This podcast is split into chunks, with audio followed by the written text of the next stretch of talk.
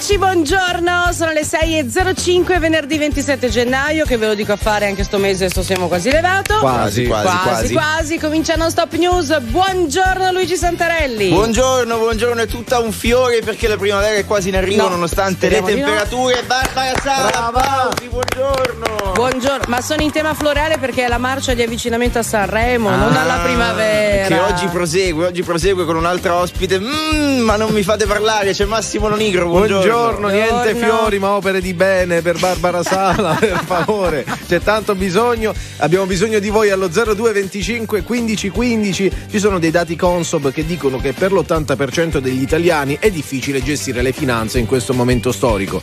C'era bisogno della Consob? Eh sì, perché per carità i dati scientifici, eh, lo sappiamo, sono sempre necessari, però forse la vostra testimonianza ci può dire come vi regolate in questo periodo, chi gestisce le finanze in famiglia, come vi siete organizzati, ancora 02 25 15 15. Che poi le magre finanze. Eh, eh. Beh, non, tu non fai testo. No, vabbè, io non faccio testo perché figurati. Hai un reddito insomma ma invidiabile. Sì, tutto nero, dirlo, eh. figurati. Eh. Cioè, ma eh, insomma, gli stipendi che non crescono, mm. le spese che aumentano e quindi col resto che si fa? E in casa vostra chi li amministra soprattutto? Magari c'è vostra moglie o vostro marito che tiene un diario e segna tutte quante le spese di un bilancio che purtroppo a volte non è, non è inattivo. 02 25 15 15 vi aspettiamo pronti a partire con Gue.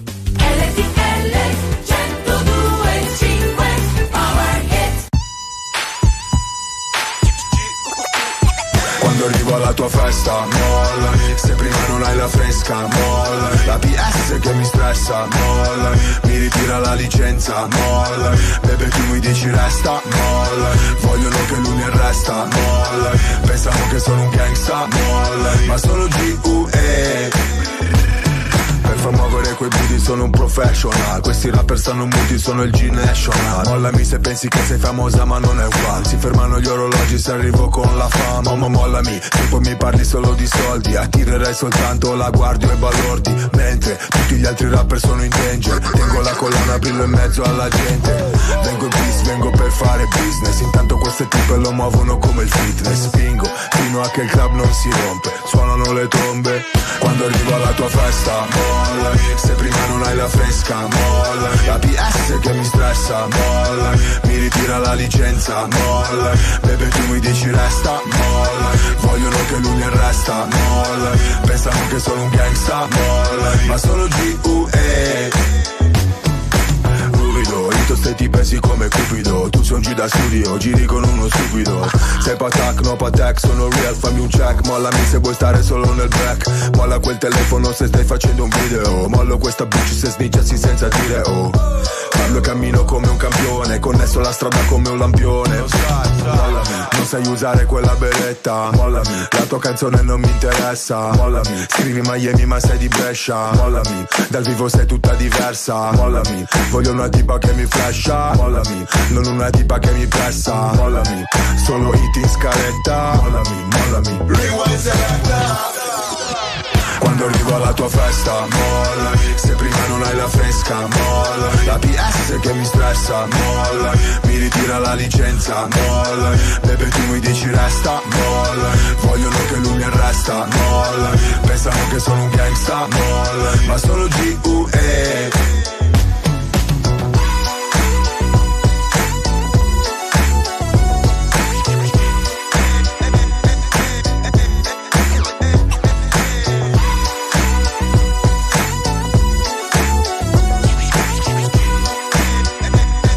È di grande attualità, vedi, questo titolo che si inserisce un po' nel filone Shakira, Piquet e viceversa.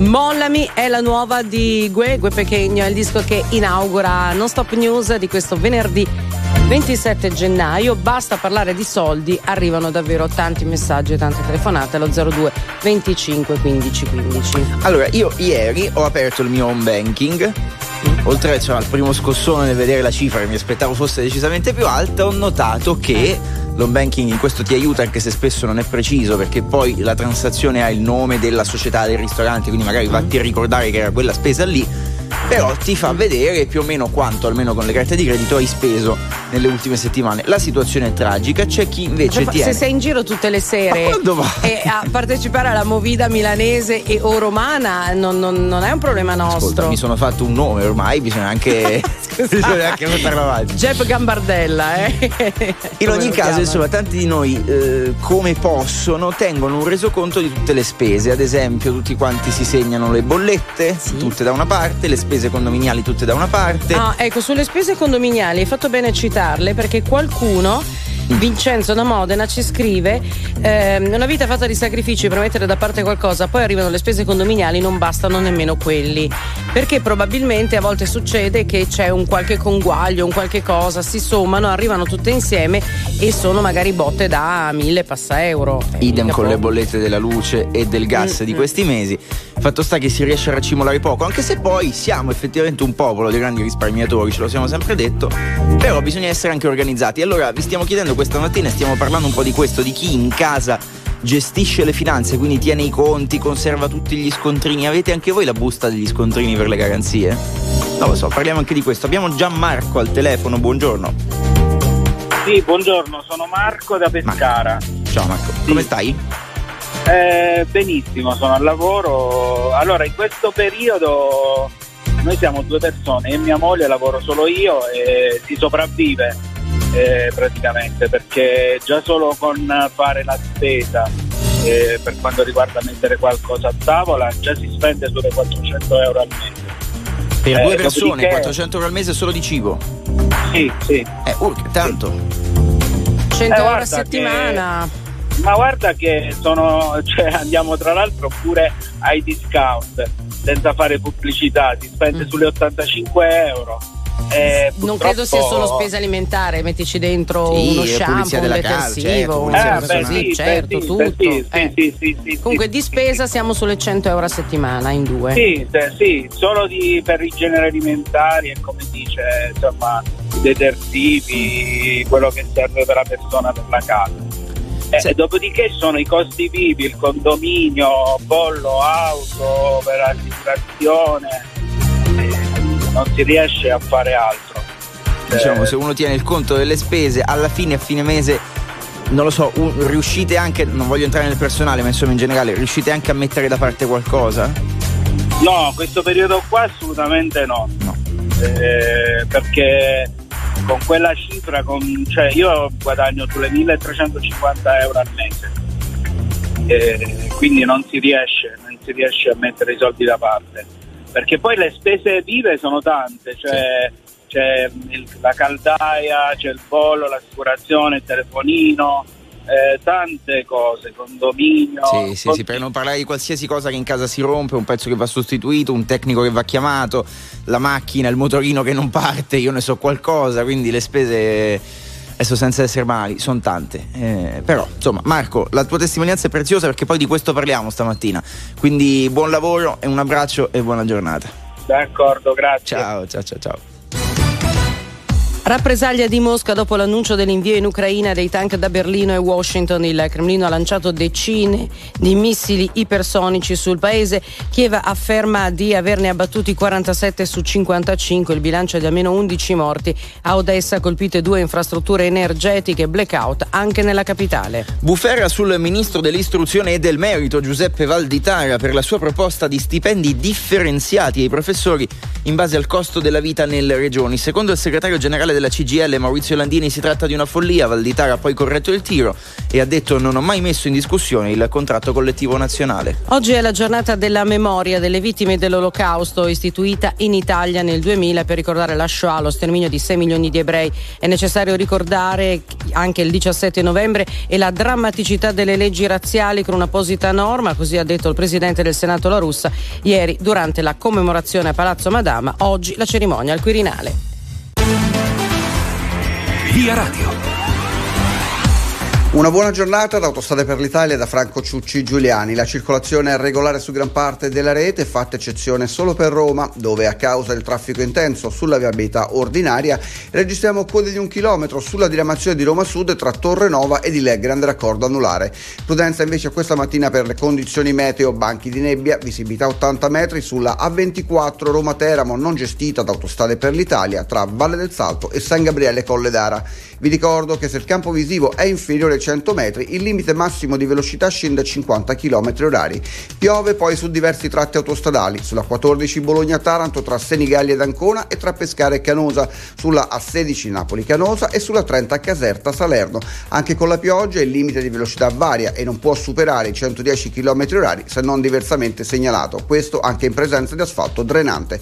È tutto da Autostrade per l'Italia, fate buon viaggio. Grazie Franco, buon lavoro e a più tardi con nuovi aggiornamenti. Stiamo parlando di gestione delle finanze finanze questa mattina nella linea diretta di Non Stop News, chi se ne occupa in casa e in generale com'è la situazione in questo momento, quali sono le principali voci di costo. Guardate qua, sempre la Consob dice che eh, è aumentato dal 2 all'8% il numero di persone che investono per esempio in criptovalute, perché insomma abbiamo visto che nel corso degli anni è aumentato anche l'interesse verso queste, queste monete che poi pare siano una bolla, c'è chi dice che in realtà sono un trend crescente, c'è chi dice domani non valgono niente, oggi forse sì. Insomma, Ma sentiamo il commento esperta. Cosa sono le criptovalute? Benissimo, benissimo. Perfetto, no, ottimo. Io sono, no, sono, scioccata da questo dato perché mm, stavo pensando, allora c'è gente che ha capito come funzionano e cosa sono. O forse non ha capito, ma tendenzialmente la seguita Proviamo. pensava sembrava figo. Come super enalotto, capito? Proviamo a giocare e vediamo. C'è un jackpot alto. E poi andiamo da Vincenzo che ci aspetta al telefono. Ci sono eh, un po' di persone che conosco, per esempio, che dicono: Io ho messo un centinaio di euro Mm-hmm. su, su una- quella criptovaluta e poi ogni giorno stanno lì a vedere. Oggi vale 0, oggi vale 10.000, oggi vale 50. Insomma, ogni giorno oscilla in maniera veramente forte. Forse c'è chi riesce a capire dei trend, ma magari è argomento di, di approfondimento per qualche spazio qui in Non Stop News. Vincenzo, buongiorno e benvenuto. Buongiorno ragazzi, grazie per la compagnia. Grazie a te, Vince. Da dove ci chiami questa mattina? Allora, io sono calabrese e vivo a Modena da 20 anni. A Modena, perfetto. Avvicinati bene al telefono così ti sentiamo. Allora, Sì. eh, chi tiene i conti in casa tua? Allora, i conti che tengo io, eh, ogni, fine, ogni fine mese facciamo il mese successivo. Ieri ho avuto, come ho detto nel messaggio, ho avuto la- la- l'arrivo del, del condominio. Prima, cioè è tutto aumentato, vabbè che sono delle spese dell'anno precedente eh, che l'abbiamo superato, però è aumentato del 250%. Io la prima rata adesso pago 2000 euro. Aspetta, 2000 euro di condominio. Sì, la prima rata. C'è dentro anche il riscaldamento. Ma, eh, ho capito, ma la prima rata è trimestrale, eh, immagino, o no? Centralizzate e tutto. Scusami, Eh, ma le tue rate, perdona Vincenzo, cerchiamo di capire, sono trimestrali, ma la paghi già adesso? Come No, funziona?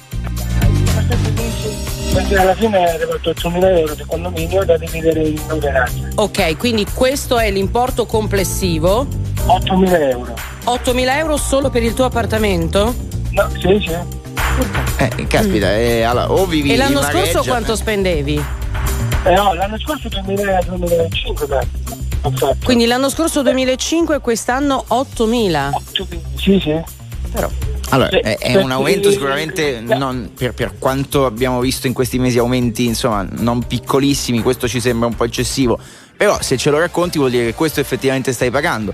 È chiaro che se parliamo di questo uno dice ma come faccio a mettere qualcosa da parte a fine mese se mi arrivano rate del condominio come questa? Ah, più che altro come faccio anche a pagarle, a onorare questo pagamento che è insomma quattro volte superiore quasi rispetto al precedente. Grazie Vincenzo, torniamo tra poco da voi allo 02 25 15 15 le finanze di casa, i risparmi. Qualcuno dice che negli anni scorsi, vedi il periodo Covid, siamo riusciti a risparmiare perché non spendevamo nulla. Finito quel tempo. È finito quel Eh, tempo, abbiamo dopo- finito anche quei soldi. Vi aspettiamo.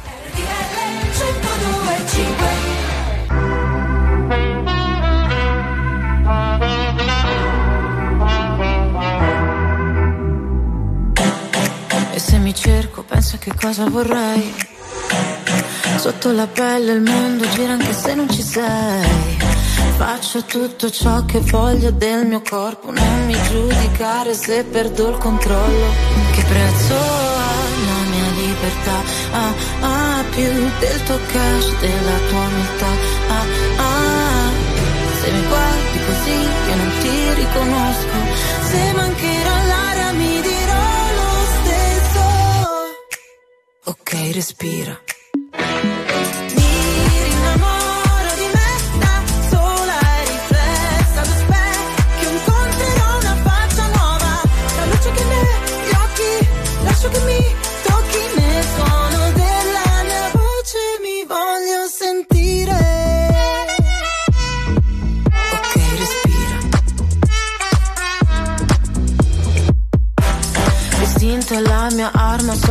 Può ferire, ma la mia verità mi guarirà alla fine.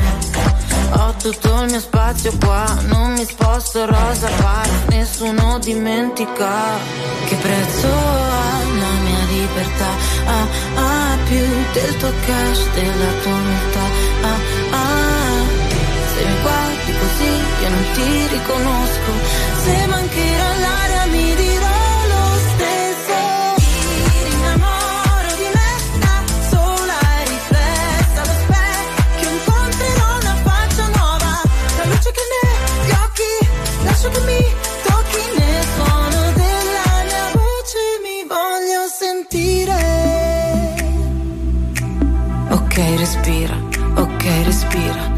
sole va la notte e mi.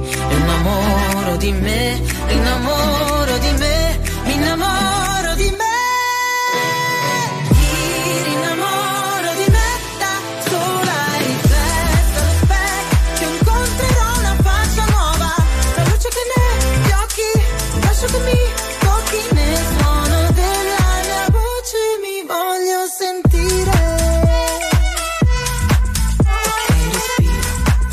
Si chiama così, ok? Respira, Elodie alle 6 e 23 minuti su RTL 1025. Stiamo chiacchierando di finanze, chi le gestisce, come le gestite in questo periodo così complicato. Eh, qualcuno al 378 378 1025 dice basta utilizzare il contante perché quello ti dà un po' il metro eh, di quello che stai spendendo. Vedi i soldi che vanno via dal portafogli, piangi un po', però tendenzialmente. Ma non lo so, è anche vero che se usi sempre invece solo la carta, tramite l'home banking hai un rendiconto abbastanza preciso. Se sai che hai usato solamente quella, tutte le spese ce le hai rendicontate. Io Certo. vorrei però Mm. che telefonassi qualcuno che mi desse un po' di soddisfazioni. Vorrei Tipo? uno di quelli maniaci della precisione che ci Furio. racconti. È Furio. un furio che ci racconti che ogni spesa lui la mette in un file Excel, la rendiconta in maniera precisa. Lo, lo dico con un passaggio velocissimo, aneddoto. Tanto è un amico che se, ci- se ci ascolta mi fa piacere, se no no. Abbiamo fatto un progetto per l'università, c'era da fare delle stampe. Abbiamo speso bah, 12 euro, eravamo in 5. Sai come funziona? Ti do due, bah, cioè Ah, ci sì, dividiamo, ti dai, do una eh. moneta, finisce lì. No, questo mio amico super preciso ha creato Excel. un file Excel, ha scansionato lo scontrino da Mhm. tipo 1,20 euro, ha scansionato lo scontrino, ha creato una cartella condivisa sul cloud, ci ha inviato il link della cartella Ah. condivisa dove c'erano le scansioni degli scontrini e il file Excel, bellissimo. Esatto, c'è da capire quante volte a settimana poi lui operi come serial killer perché è evidente che c'è qualcosa Chiamate uno bravo. Per dividerci, gliel'ho detto con una battuta, per dividerci 1,60 euro aveva fatto il file Excel, bellissimo, bellissimo. Poi vi racconto una cosa che è successa, credo davvero a Selvaggia Lucarelli, che lei ha inserito in un libro a proposito di file Excel. Ma ve la racconto dopo perché dobbiamo andare da Antonio. Buongiorno. Buongiorno a lei. Come stai Allora. Antonio? Buongiorno a lei, Bene, Antonio. bene. Signor Antonio, da dove chiama? Chiamo da Nichelino, provincia di Torino. Provincia di Torino. Bellissimo, bellissimo. È, è- è più che mai attuale per la linea diretta di questa mattina. Un Nichelino. Esatto. Allora, chi gestisce le finanze in casa tua, Antonio? Mia moglie. Perfetto. Grazie, buona giornata, Antonio. Ciao. Ma no, No, tienilo eh, lì. Ehi, scusa, eh, scusa lì. un attimo, eh. Scusa, eh, no, ma E mi- sì, e mi lasci così, Eh scusa. no, ma infatti vogliamo un attimino capire come che carogna, eh. Eh, Ma va, è una come, battuta, co- sai, come questa come lo fa? moglie amministra.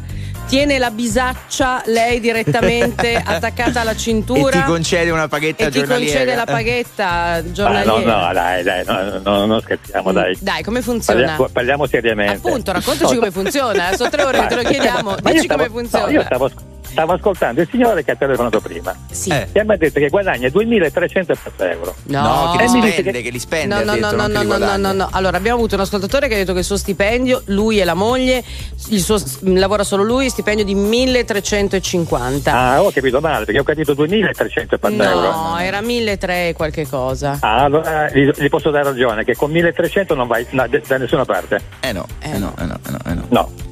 Comunque ci stavi Perché spiegando devi calcolare, come... devi calcolare la spesa giornaliera Eh. oppure la spesa settimana sono sugli 80, 90, 100 euro, sì. siamo sinceri, comprando un po' di tutto, eh, non soltanto il mangiare. Mm, mm, mm. È la Poi cifra devi che calcolare- tu? Sì, più o meno. Mm. Poi devi calcolare anche le spese condominiali, ma non sono tutti i mesi. Però ogni trimestre ci sono quei 200-300 euro di spesa condominiale e amministratore. Mm, mm, mm. Senti, ma quindi eh, quanti siete in casa? Tu e tua moglie o anche più persone? Ma siamo rimasti io e mia moglie perché ormai i ragazzi sono grandi e non sono più in casa. Ok, quindi anche tu di- dici, dici siamo in due, spendiamo più o meno quella cifra lì. Ma eh, la, Sì, la domanda... quella cifra lì, eh, sì, sopravvive, si sopravvive. Eh, si sopravvive. La domanda che però ti facevamo all'inizio è: se- sì che ci hai detto che è tua moglie a tenere i conti, ha un quadernino, si segna tutte le spese, conserva gli scontrini, come fa? Sì, no, no, no, sì, segna tu- giornalmente quello che spende. E tenere poi, diciamo, il resoconto a fine settimana cosa abbiamo speso e cosa non abbiamo speso. Ogni giorno quindi si segna le spese. Ogni giorno, sì. cioè- Quindi significa che anche tu quando torni a casa devi comunicare quello che hai speso affinché venga segnato. No, no, non esageriamo, dai, non Eh no, esageriamo. eh, scusa, non è esageriamo, però Se se io vado a comprarmi il tabacco e dico comprate il tabacco per fumare? Eh, ma Eh. allora quindi tua moglie tiene Eh, le spese solo che sono fa lei sue. oppure Ah, della eh. Sì, della casa, delle spese giornaliere, le cose di pura necessità. Vabbè, diciamo non che le il piccole spese quotidiane. del tabacco o le sigarette si di mia moglie. non vengono incluse. No, perché invece mi sembrava mh, è molto suscettibile il nostro amico. Eh, mi, mi- mi- cioè, mi sembrava ragionevole che se eh, dobbiamo tenere il conto di quello che spendiamo. Uno si i- segni davvero Eh, tutto. eh. Io segno il mio, ok, perché sto segnando io, però quando poi tu rientri dici guarda che ho speso 20, ho fatto 20 euro di benzina, eh, me lo devi dire perché sennò poi non tornano i conti. Era solo per le- questo, le- eh, non è che... Sì, vabbè. Va bene, va bene, Antonio. Ciao Antonio! Ti salutiamo, una buona giornata. Nada. Ciao, ciao, ciao, ciao, ciao. Subito da eh, Marcello che ci aspetta al telefono. Buongiorno. Io dopo Antonio ho paura, io non parlo. Fare- Buongiorno, Come stai, Marcello da Marcello? Tutto bene, ringraziando Dio. Sempre. Da dove chiami? una buona giornata. Anche da a te. Modena, in, via- in viaggio per Milano, Ah, per benissimo. lavoro. Allora, io eh, professionalmente ho un'attività in proprio da oltre 30 anni e perciò ho avuto questa abitudine di registrare e di scannerizzare tutto ciò che mi passa per le mani in entrata e in uscita. Bellissimo. Soprattutto in uscita dal punto di, mh, dal punto di vista dei fornitori, perciò vabbè, le fatture classiche e quant'altro. Ma nella vita professionale, eh, questo volevo riportare, mi è, mi è tornato utile perché scannerizzare tutti gli scontrini tutte le sante mattine, io la prima cosa che faccio quando arrivo in ufficio è registrare in un foglio in Excel tutte- tutto ciò che nella giornata precedente è stato per me un'uscita e scannerizzarlo. Vi assicuro che nel tempo, lo so che sembra un po' maniacale, ma è, è No. Marcello, vai sereno. Vai No, sereno. Ti Marcello- sono già venuti dei tic. eh? Ti- No, sai perché è utile? Perché eh, siccome a mio avviso eh, programmare il futuro eh, bisogna andare anche a, a- leggere quello che è passato, È vero. almeno, dal mio punto di vista. E allora ti, ti permette anche di eh, programmare, cioè nel senso eh, io posso sapere che eh, anche solo due o tre anni fa, nel mese di febbraio, ho affrontato spese che possono essere il medico, eh, la farmacia, eh, le gomme per la vettura, insomma, diverse cose che ti aiutano. Mm. E in più, ecco, questo l- l- il lato negativo è vedere che negli ultimi anni veramente di sicuro, ma ognuno di noi ormai eh, si è reso conto, i prezzi sono veramente Certo, aumentati, aumentati, in maniera importante. Cioè, Marcello- e tu ti rendi conto che quando vai a registrare lo scontrino vedi che il gasolio lo pagavi 1,58 oggi E lo vedi che è 1,93. aumentato clamorosamente. Marcello il sogno della guardia di finanza praticamente, perché arriva già tutto già pronto. tutto Ma fatto. però, eh, aspetta, però, distinguiamo, se lo fai per lavoro, ok, quello è utile perché bisogna tenere le spese, quindi però tu ci hai raccontato che lo fai sia per lavoro sia per la tua vita quotidiana. Beh, sapete questo però per, per finire, poi vi saluto. Dieci anni fa eh, mi chiesero le informazioni per un aumento così di- del mio reddito. Io, grazie a tutte queste informazioni, sono riuscito a, a chiudere una cartella importante a zero. Bellissimo. Vedi quanto è importante essere precisi, rendicontare tutto, scansionare gli scontrini. Meraviglioso Marcello, la telefonata che stavo aspettando, un file Excel con ogni singola spesa. Come il rito quotidiano, vedi? Tu conti i tuoi soldi in contanti la Esatto. mattina, lui invece fa le scansioni Sì, agli sì, scontrini. sì. Eravamo io e i narcotrafficanti Bellissimo, a contare lì le bellissimo. banconote, capito? Così. Allora salutiamo Marcello, aspettiamo voi allo 02 25 15 15. Chi tiene conti in casa e a fine mese quanto ci resta in tasca?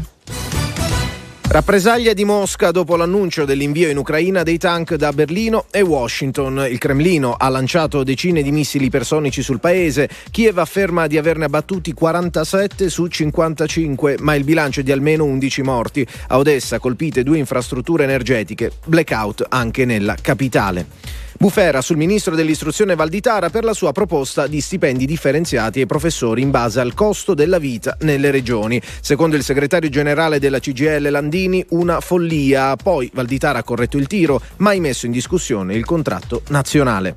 Ora in Perù, dove proseguono le proteste contro il presidente Boluarte, il ministro della difesa e dell'interno hanno dato ordine di rimuovere i tanti blocchi stradali che in diverse regioni del paese stanno creando problemi nelle forniture alimentari e di beni di prima necessità. Chiudiamo con lo sport, il calcio. Oggi due anticipi della Serie A alle 8.30 Bologna Spezia, alle 20.45 Lecce Salernitane. Con questo è tutto.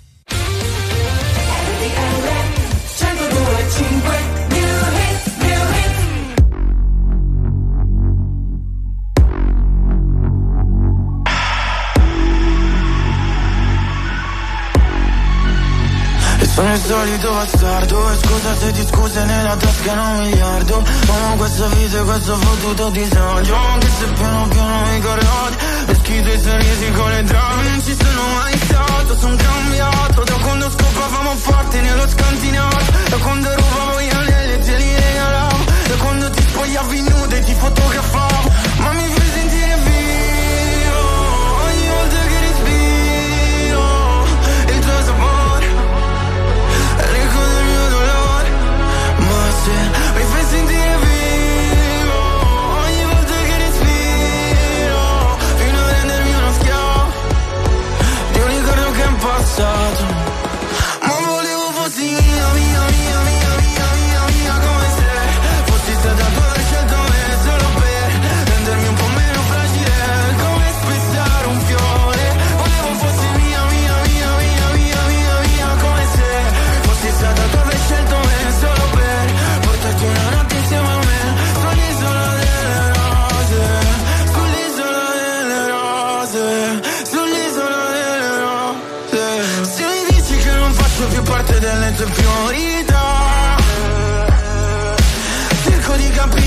la voce è la verità Oh oh, tutti in fiamme Oh oh, ricordi in fiamme Oh no, i tuoi occhi in fiamme Oh no, come fossi in fiamme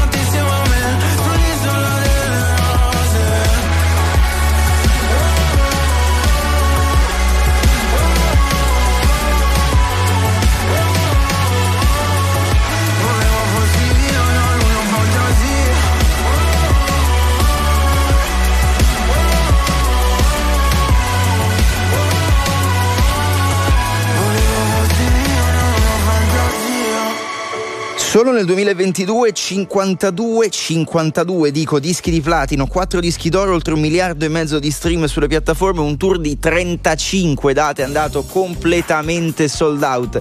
Parliamo di Blanchito Baby, Blanco su RTL 1025 che torna con la sua nuova canzone, si intitola L'isola delle rose che è già un successo. E mentre l'ascoltavo Eh? ripensavo a questa figura delle rose, ricordando anche il titolo di un'altra canzone. E io ho detto, sarà, non lo so, eh, vuole citare il nome della rosa? No, no, no, no. La canzone era Io, tu e le rose, Ah. che è un brano di una famosa cantante Mhm. di cui non diciamo il nome, che sarà nostra ospite più tardi insieme a Massimo Giletti per continuare la nostra marcia di avvicinamento al Festival di Sanremo che ogni mattina portiamo avanti ospitando una delle grandi voci della storia del festival, ma non dico altro, lo saprete tra poco. Io volevo solo sottolineare come nonostante tutti questi grandissimi successi, Blanco avrà incassato due lire, non c'è manco una lira per comprarsi i vestiti. Ma no, che ma sta cosa sempre c'è? in mutande No, e le ma mutande no, bianche ma no. nei, nei video delle canzoni, è sempre nudo. Eh, lo noti anche per quello, mi sembra di capire, quindi voglio dire, Ma non è la fare... mutanda bianca che mi inquieta un po'. Ma sai Eh, che c'è l'inquieta. Forse un po' un ritorno? Ma chi l'ha detto? Alla mutanda bianca? Ah, La sì. indossi? No, però Quella come magari- Fantozzi, eh? quella a coste che tiene caldo. Eh? Che è comunque meglio dello slippino triste, se posso, vabbè, ma quelle poi sono pareri personali. Andiamo al telefono 0225 15 15. Come stiamo amministrando le nostre finanze in questo periodo? Ci raccontate metodi, strategie per arrivare alla fine del mese. Eh, Francesco, buongiorno e benvenuto. Buongiorno a tutti, RTL anche mia. Grazie Francesco, da dove ci chiami e come ci segui stamattina? Con la radio, la radiovisione, Eh, lo streaming, l'app?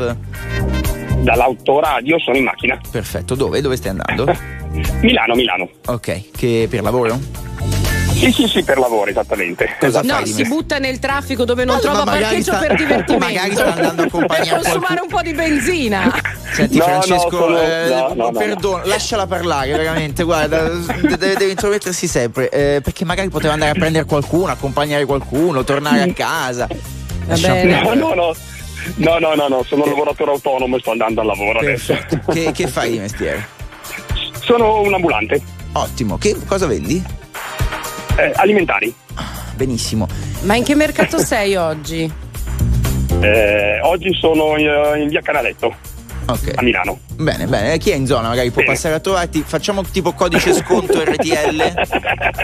Sì, può, può essere una buona idea, Eh, così dai. aumentiamo la Chi arriva clientela. al tuo banco dice Mercato di via Canaletto, cercate il banco alimentare di Francesco e dite questa mattina ti ho ascoltato su RTL 125 e devi fare almeno un 15% di sconto. Sì, dai. Dai, 15 giusto. Dai, va bene. Ci stai, ok. Si può fare, sì, sì, si può Allora fare. Francesco, eh, tra poco ti, ti riprendiamo, se ti vai ci racconti un po' come, come gestisci anche tu le finanze in casa e magari chiediamo anche a lui se ha aumentato i prezzi, perché poi anche di questo stiamo parlando.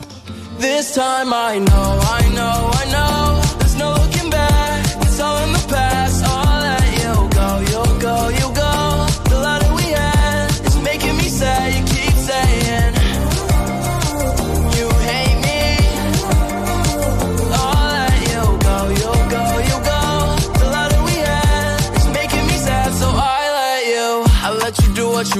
And now you end me out. They say a girl is a gun, but don't tempt me.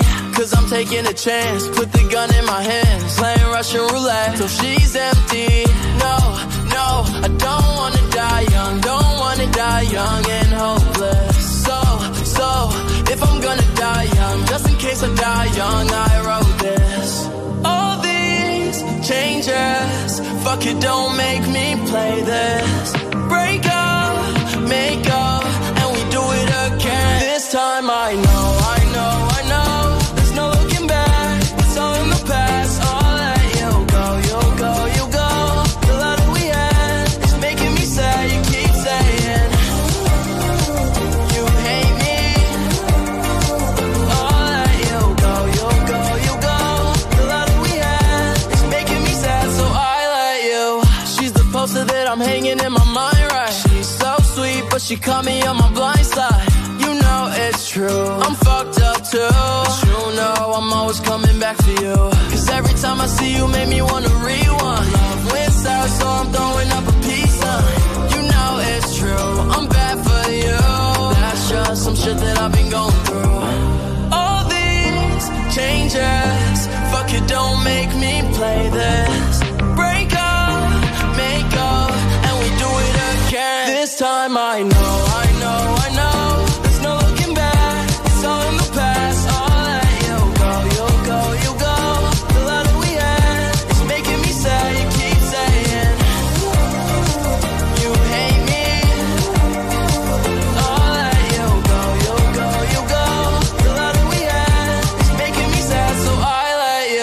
disco di Ian Dior, Let You, RTL 1025, 6 e 40, le vostre finanze. È un grande classico che arriva. Non conviene unificare i conti con una donna, meglio lo stile lombardo. Non so se è lombardo, lombardo-veneto oppure austro-ungarico. Quel che è mio è mio, quel che è tuo è tuo. Beh, io credo che negli ultimi anni, cioè un tempo, voglio dire, era scontato fare la comunione dei beni quando ci si sposava o si andava con vino, non lo so.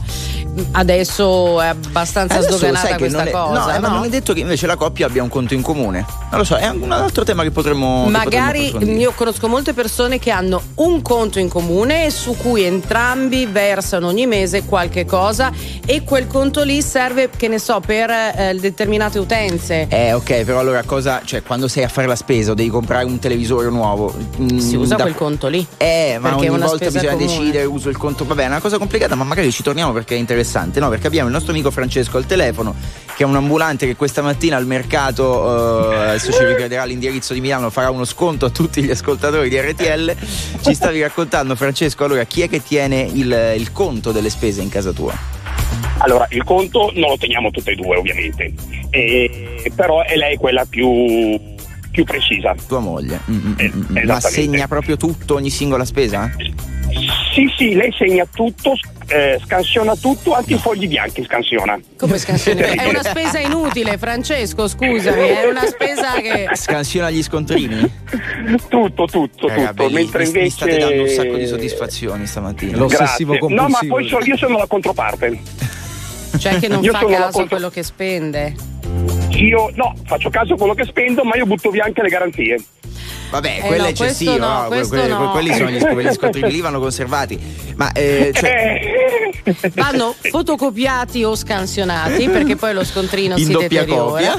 Ma in doppia copia non lo so, però sì, poi si deteriora eventualmente lo scontrino e quindi devi tenerlo in buono stato, scansionarlo, fotocopiarlo può essere una buona soluzione e tenerlo lì insieme alle istruzioni. mm, ma che tu sappia, tua moglie poi con queste scansioni ci crea un archivio, un file Excel, qualcosa. Ass- sì, sì, assolutamente. C'ha un file Excel dove tiene segnato tutto. Entrate e uscite, ovviamente. Ragazzi, è Io no. spettacolare questa cosa. Eh vabbè, tu, tu lo sai di meno, ma eh, chi fa queste cose, io non lo faccio perché è complicato, bisogna perderci un po' di tempo. Però è bellissimo, ti scansioni ogni singolo scontrino. Non credo che scansioni anche un euro e mezzo dal fornaio, immagino, sì? No, no, no, no, no, no. Si, sc- si scansionano solo quelli, quelli necessari, Ho ovviamente. capito, però a forza di 1,50 euro poi mi si sballa il bilancio, no?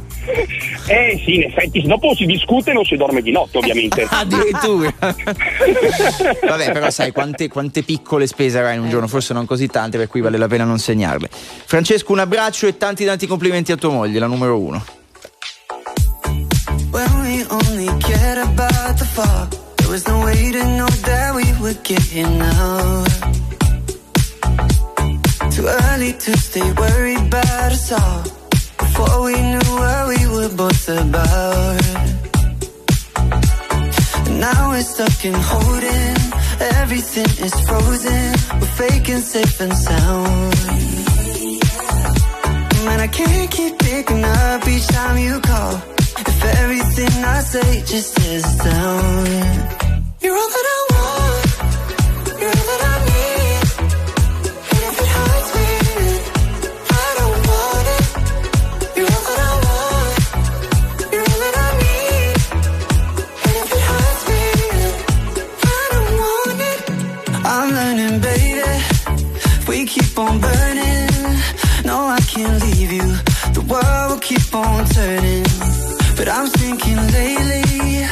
what's so concerning?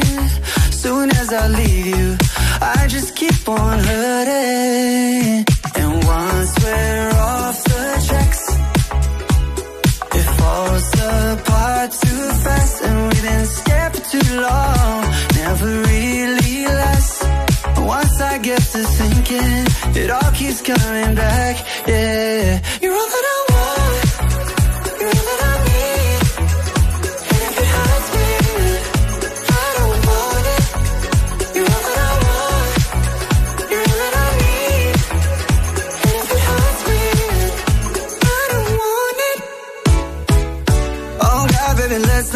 You know you don't die for me. Why not run out in the dead of night, baby? Don't you lie to me, my God. Oh God, baby, let's not lie. You know you don't die for me. Be honest, just try to be honest. cause you're all that I want,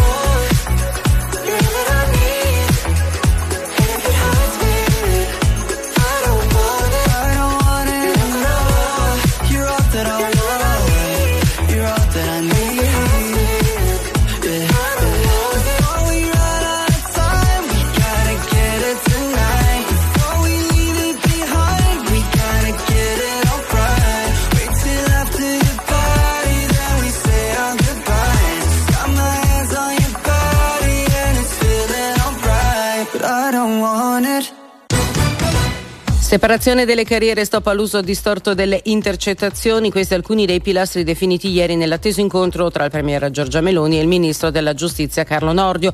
La priorità è una giustizia giusta e veloce, fa sapere Palazzo Chigi in una nota. Il guardasigilli ieri nel corso dell'inaugurazione dell'anno giudiziario ha assicurato che prima della riforma della giustizia saranno ascoltate le toghe. Montano le proteste contro la partecipazione del presidente ucraino Volodymyr Zelensky al Festival di Sanremo nella serata finale di sabato a muoversi a un fronte trasversale. Speriamo che Sanremo rimanga il festival della canzone italiana e non altro, ha dichiarato il vice premier e ministro delle infrastrutture Matteo Salvini. Intanto rappresaglia di Mosca dopo l'annuncio dell'invio in Ucraina dei tank da Berlino a Washington. Il Cremlino ha lanciato decine di missili ipersonici sul paese. Kiev afferma di averne abbattuti 47 su 55, 11 le vittime. A Odessa colpite due infrastrutture energetiche, blackout anche nella capitale. È tutto. 6.47 minuti, rieccoci in Non Stop News, la parte finale della nostra prima ora insieme, quella in cui ci state raccontando chi, come gestisce le finanze nella vostra eh, famiglia, piccole strategie, stiamo passando dall'ossessivo compulsivo eh, di, di gente che scannerizza, Sì. tu- scansiona Eh, tutto, no? conserva-. Hai visto di peggio? Ho visto di peggio. In redazione con Santarelli? cosa? No, no, dai messaggi. Ho paura, tipo? Piano piano. Prenditi il tuo tempo, tanto noi siamo qui. Tanto la radio non serve avere un ritmo. eh. No. cara Barbara. Se ti sposi, condividi tutto e usi sempre l'aggettivo nostro. Mamma mia. No, anche se mi sposo, posso avere un conto a Posso parte. fare- eh. Posso eh, eh, avere un conto a parte e se mi va di spendere, ammesso e non concesso di averli, 1000 euro per un paio di stivali, posso comprarli e dire mi sono comprata e non dire i nostri stivali? Ah, sono d'accordo. No, no, no, sono d'accordo.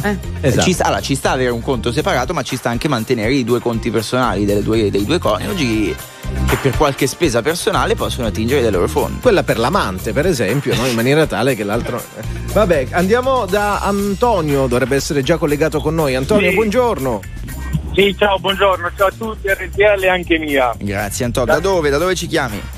Ciao, chiamo da Brescia, ma sono originario di Napoli. Sono qui per lavoro, viviamo insieme io e la mia compagna. La nostra situazione per quanto riguarda il- i conti è molto semplice perché lavoriamo entrambi, quindi percepiamo due stipendi. Bene. Eh, io percepisco eh, circa 2000 euro al mese, lei ne percepisce circa 1500. La nostra idea è di conservare il più possibile, quindi cosa facciamo? Il mio lo conserviamo tutto, il mio stipendio, e il suo lo spendiamo tutto.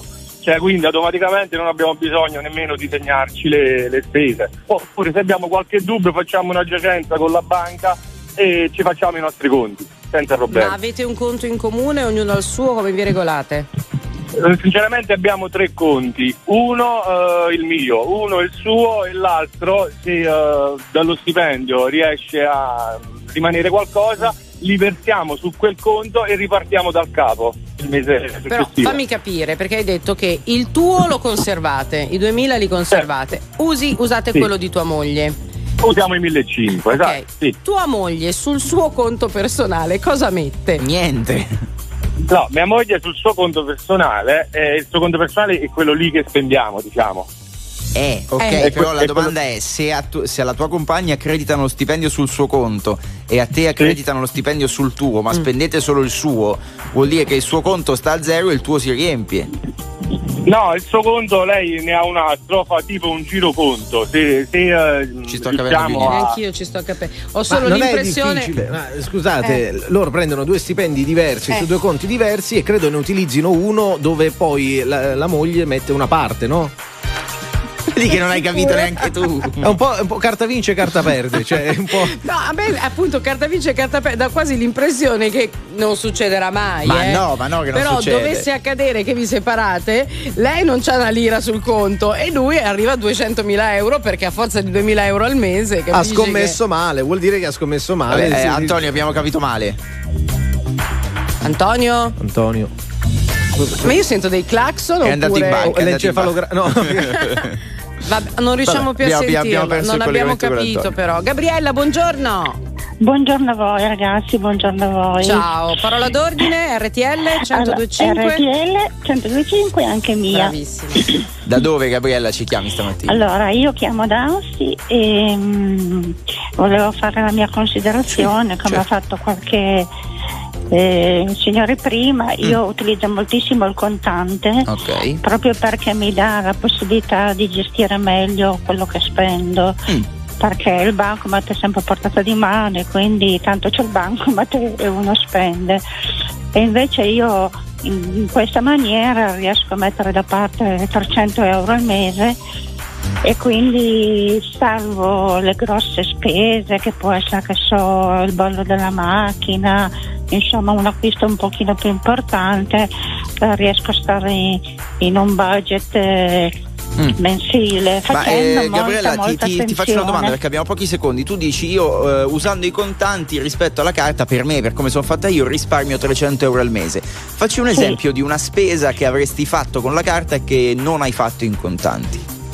Eh, non so, le gomme della macchina oppure eh, la revisione dell'auto, ma quindi che fai? dentista, Eh, queste- ma cioè ok, ma che fai? Quindi che non le compri le 100 gomme? euro.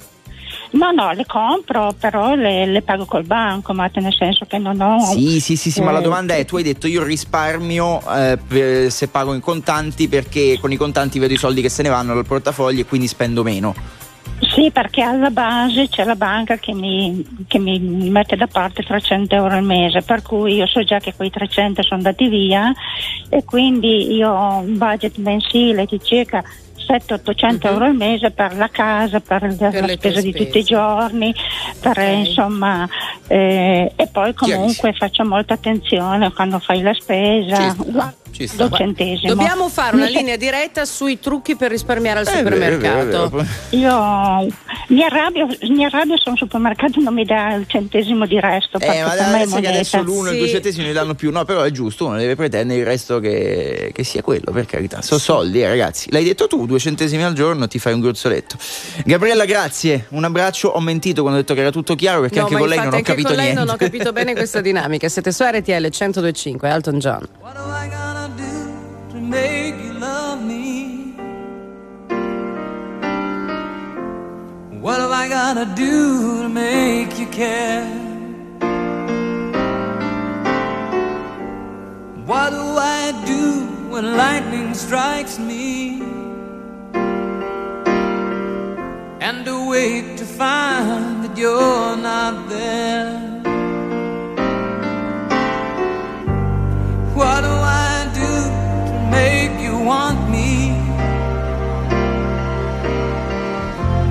Gotta do to be heard? What do I say when it's all over? Sorry seems to be the hardest word. It's sad, so, so sad. It's a sad, sad situation,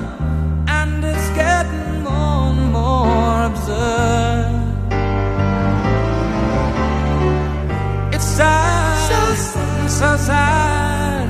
Why can't we talk it over? Oh, it seems to me that sorry seems to be the hardest word.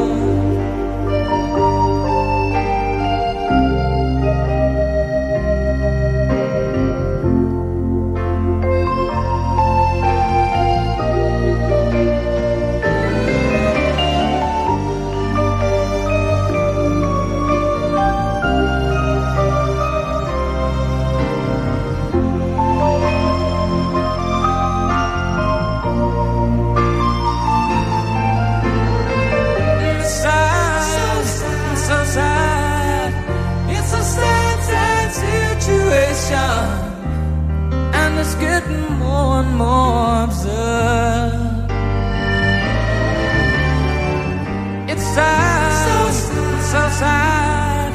Why can't we talk it over? Oh, it seems to me that sorry seems to be the hardest word. What do I do to make you love me? Oh, what do I gotta do to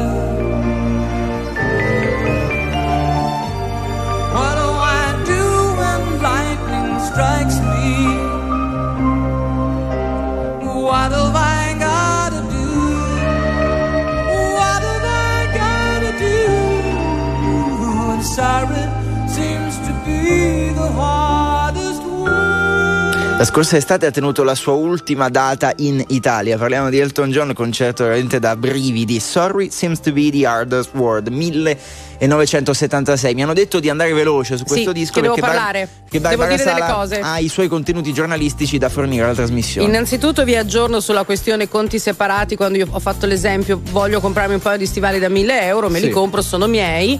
Cara Barbara, se vuoi i tuoi stivali rimani singolo e non ti sposi. E Perché se, anche. è muta, perché se mi sposo deve- sto senza scarpe nella caverna, senza scarpe, Vilma dammi la clava. Vi avevo promesso questo aneddoto di Selvaggia Sì, Lucarelli prego. che credo lei avesse inserito in un libro 10 piccoli infami, storia di non me lo ricordate, di qualche anno fa, eh, in cui lei raccontava insomma eh, di, di- uomini un po' bislacchi che aveva conosciuto. A proposito di soldi, ha raccontato di questo soggetto con cui ha fatto una bellissima vacanza e mh, dovevano organizzarsi con i soldi, probabilmente era una relazione nata da poco. E quindi cosa facciamo? Dividiamo? No, no, non ti preoccupare, dice lui mentre sono in giro al ristorante. No, no, non ti preoccupare. No, no, non ti preoccupare. No, no, faccio io. Lei si fa la vacanza, dice vabbè, che grande uomo, ha pagato tutto lui, gentile. E dopo un paio di settimane le è arrivato un file Excel con tutte le spese divise per due e il totale che doveva pagare. Un signore, dai, salutiamo anche Lorenzo in chiusura. Buongiorno Lorenzo. Ciao. Ciao Lorenzo, vediamo se ti Eh, sentiamo. Esatto, da dove ci chiami? Pronto, mi senti? Adesso sì, da dove? Ok, chiamo da Roma, ho 34 anni. E sto insieme alla mia compagna da quando avevo 19 anni, più o meno, quindi è tanto. Eh, cavolo. Ora sì. abbiamo due bambini e, e niente, noi i primi due o tre anni magari avevamo avuto dei conti separati, perché comunque eh, quando sei fidanzato, poi dopo due o tre anni abbiamo deciso di andare a convivere, quindi abbiamo cominciato già da piccoli, diciamo. E, e niente, poi abbiamo deciso di fare un conto in comune praticamente per ogni volta se dovevi andare a fare la spesa, dovevi andare a cena, dovevi fare qualcosa. Lorenzo, ma un conto in comune solo è il vostro unico conto o comunque si è aggiunto questo a dei vostri conti separati? praticamente noi diciamo lavoriamo tutti e due, quindi abbiamo due conti. Ok. Però dopo il conto dove ero solo io lo abbiamo condiviso, insomma, lo abbiamo cointestato.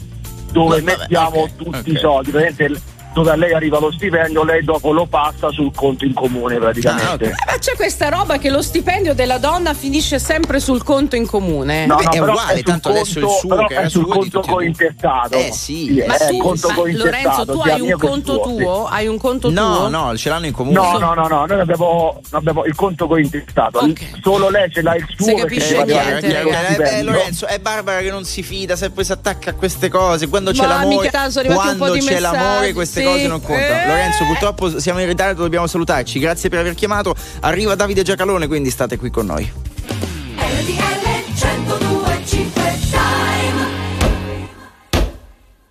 Anche a Villar Perosa, in provincia di Torino, sono le 7.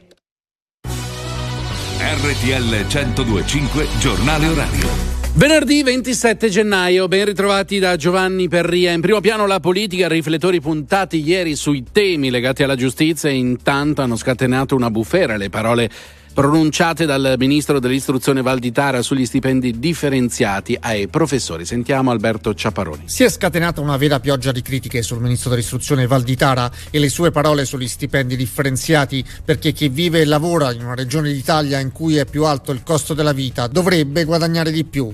D'accordo i presidi, molto meno la CGL, la CISL e il Movimento 5 Stelle. Ma lui, Valditara, poi precisa che ha solo parlato di una problematica che riguarda il costo della vita. Tutto quando all'inaugurazione dell'anno giudiziario il ministro Nordio ha provato a ricucire dopo le ultime polemiche che lo hanno coinvolto, specie sulle intercettazioni.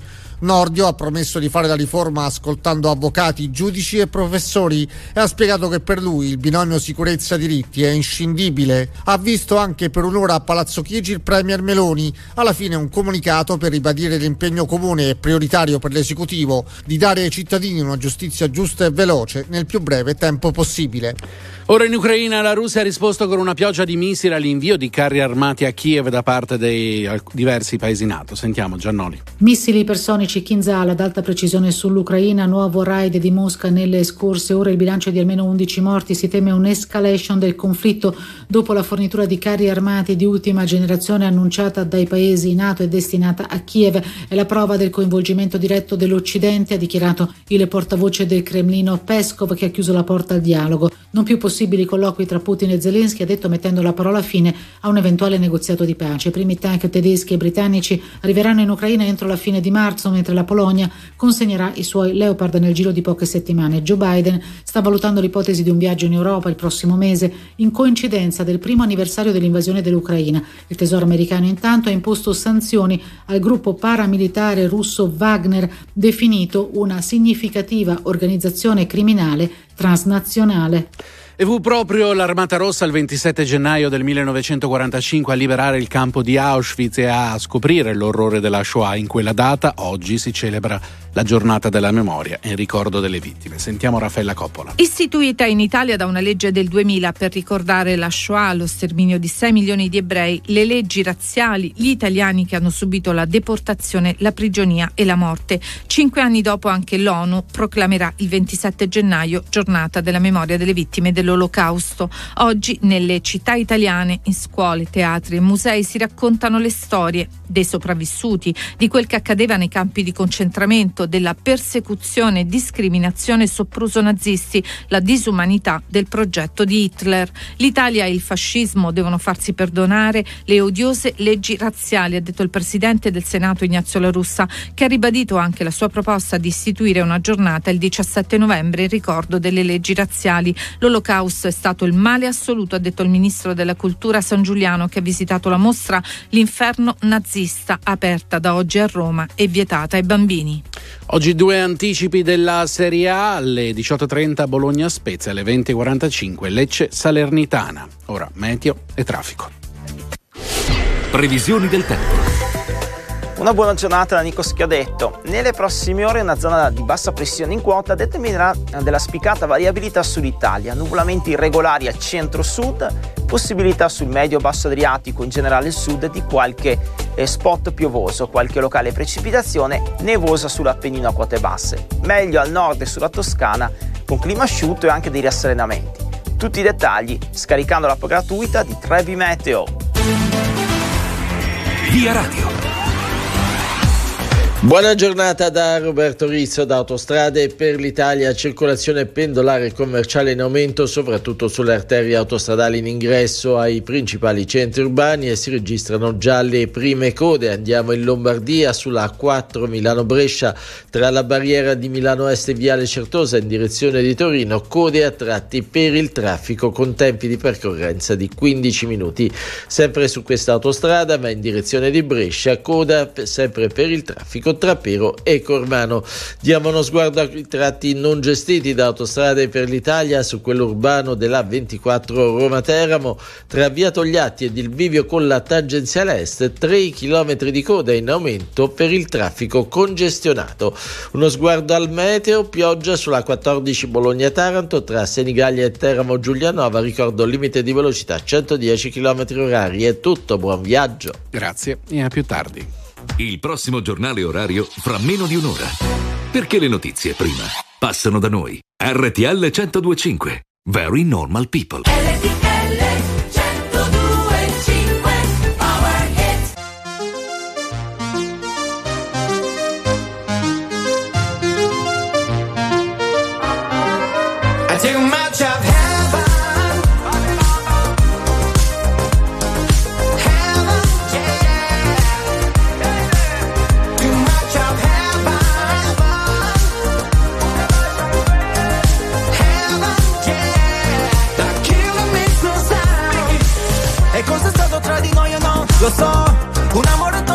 Tossico se il mio sbaglio più bello adesso che ti ho riperso. In paradiso suona disco inferno e gira la testa più di me. Vedo bianco ma è soltanto il tuo vestito è una festa. E neanche mi dici ciao. Parlavamo di tutto non nemmeno un ciao.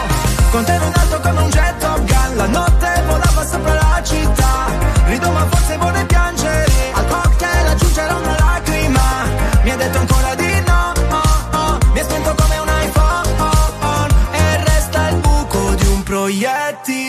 I take my match, I've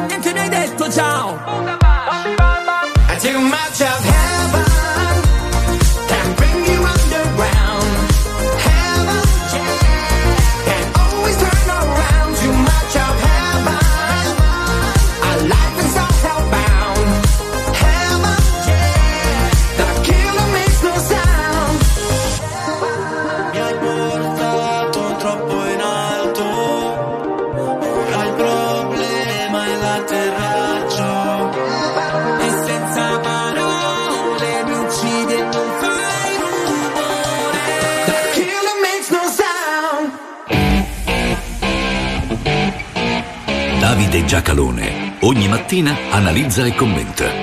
Non per compiacere, ma per capire. Non per stare da una parte o dall'altra, ma per saper stare al mondo. Comincia la seconda ora di Non Stop News di questo venerdì 27 gennaio. Vi ricordo alle 8 torna l'appuntamento con Giletti 1025, Massimo Giletti, voi in diretta se lo vorrete allo 0225 15 15 con anche l'ospitone a sorpresa per quanto riguarda il Festival di Sanremo. Vi abbiamo dato degli indizi prima. Se siete stati bravi avete capito, ma non vi diciamo nient'altro per non rovinarvi la sorpresa. Dicevo, seconda ora di Non Stop News con Luigi Santarelli, Massimo Lonigro e Barbara Sala. Grazie a Manuel Bella e Leo Di Mauro per la regia e la radiovisione fino a poco fa. Buongiorno a Ricca Ristarco e Pio Ingegno. Lo avete sentito? Buongiorno anche a Davide Giacalone che torna per la rassegna stampa. Eccoti. Buongiorno, buongiorno, bentrovati. Buongiorno a te Davide, allora partiamo questa mattina dal Corriere della Sera, apertura dedicata a quanto sta accadendo in Ucraina, tempesta di missili, almeno 11 morti, Salvini dice Zelensky a Sanremo, spero di sentire solamente musica, ma eh, sul tema ci torneremo. Andiamo a pagina 8 perché c'è stata mh, alla Corte di Cassazione di Roma l'inaugurazione dell'anno giudiziario, tema che troviamo come detto nelle pagine interne insieme anche alla questione intercettazioni che ancora tiene banco, perché? Perché ieri la Presidente del Consiglio Giorgia Meloni ha incontrato il ministro della giustizia Carlo Nordio, l'apertura di Nordio alle toghe, intercettazioni, questa è la linea di Meloni, Palazzo Chigi dice no all'uso distorto. E poi via all'anno giudiziario, ci sono anche un po' di numeri, meno omicidi e però più morti bianche. Allora, diamo qualche numero veloce, 310 gli omicidi volontari nel 2022, il Corriere ricorda che negli anni 90 la media era di 1900, quindi insomma, per fortuna siamo scesi, 122 i femminicidi rispetto a 310 omicidi totali, 3 morti bianche al giorno questo è il dato che forse più allarma di tutti quanti, e 2,9 milioni che sono i processi civili pendenti, che è un meno 7% rispetto al 2021. Dobbiamo essere contenti di questi numeri oppure no? Allora, la cosa significativa è questa in questi numeri, che i reati calano. Sì, naturalmente per il maggiore allarme sociale sulla questione delle morti bianche, ma i reati, i reati sono in calo, lo so, a questo punto c'è la- diciamo, il riflesso condizionato di molti. Non è vero che i reati sono in calo, e sono in calo le denunce perché le persone non hanno fiducia nella giustizia. No, no, non funziona così, perché i- gli omicidi sono in calo, non è che uno può non denunciare, cioè non è che cioè, cioè, il, il morto normalmente non denuncia, ma eh, sono tu- tutti evidenti. Quindi i reati sono effettivamente in calo, significativamente in calo. Contemporaneamente, però, la giusti- i tempi della giustizia eh, si riesce a risalire con una lentezza impressionante. Lo ricorda oggi il professor Cassese in un, eh, un articolo eh, sul Corriere della Sera. Cioè, noi siamo nella condizione in cui per un giudizio di primo grado, civile o penale, venga concluso è necessario media diciamo, tre volte un tempo superiore a quello della media europea. In appello il tempo è sei volte superiore per un giudizio civile, dieci volte superiore per un giudizio penale. Uno dice perché? Perché? Cioè, sai, ci stanno esplodendo, sono esplosi i reati, c'è un continuo lavoro, ma se sono diminuiti, come facciamo a avere sempre? Perché abbiamo delle inefficienze interne, abbiamo delle questioni che devono essere affrontate. Ora, eh, eh, alcune riforme sono state fatte, per esempio, quelle introdotte a cura del governo Draghi, eh, eh, cosiddetta riforma Cartabia, beh, sono, sono entrate in vigore l'altro ieri, quindi non, non puoi avere certamente i risultati ed è un fatto.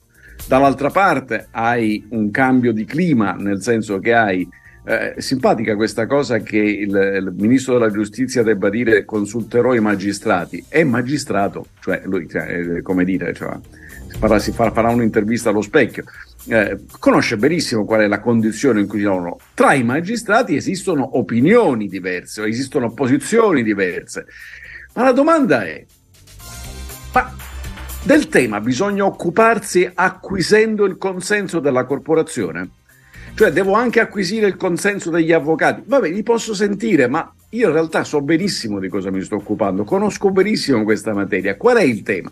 Il tema è che ogni volta che poi una forza va all'opposizione, in questo caso ovviamente la sinistra, visto che la destra sta governando, cavalca la corporazione che si oppone e così riusciamo a essere il paese con i processi più lenti e i reati in calo. È un bel paradosso, no? In questi mesi abbiamo raccontato, abbiamo parlato della manovra, si diceva due terzi sono destinati a, ad, ad, aiuti per il caro bollette. Fino a quanto dureranno, cosa succederà dopo, lo scopriamo dopo la viabilità. Via Radio. Ancora una buona giornata da Roberto Rizzo da Autostrade per l'Italia. Apriamo con la Liguria sulla 10 Genova-Savona in direzione di Genova tra Varazze ed il bivio con la 26 dei Trafori. Un chilometro di coda con tendenza all'aumento per lavori in galleria e traffico che transita su una sola corsia con tempi di percorrenza di 15 minuti. Ci spostiamo in Lombardia sulla 4 Milano-Brescia tra Milano Est e Viale Certosa in direzione di Torino. Code a tratti per il traffico intenso con tempi di percorrenza di 15 minuti e verso Brescia, sempre su questa autostrada, coda tra Pero e Cormano.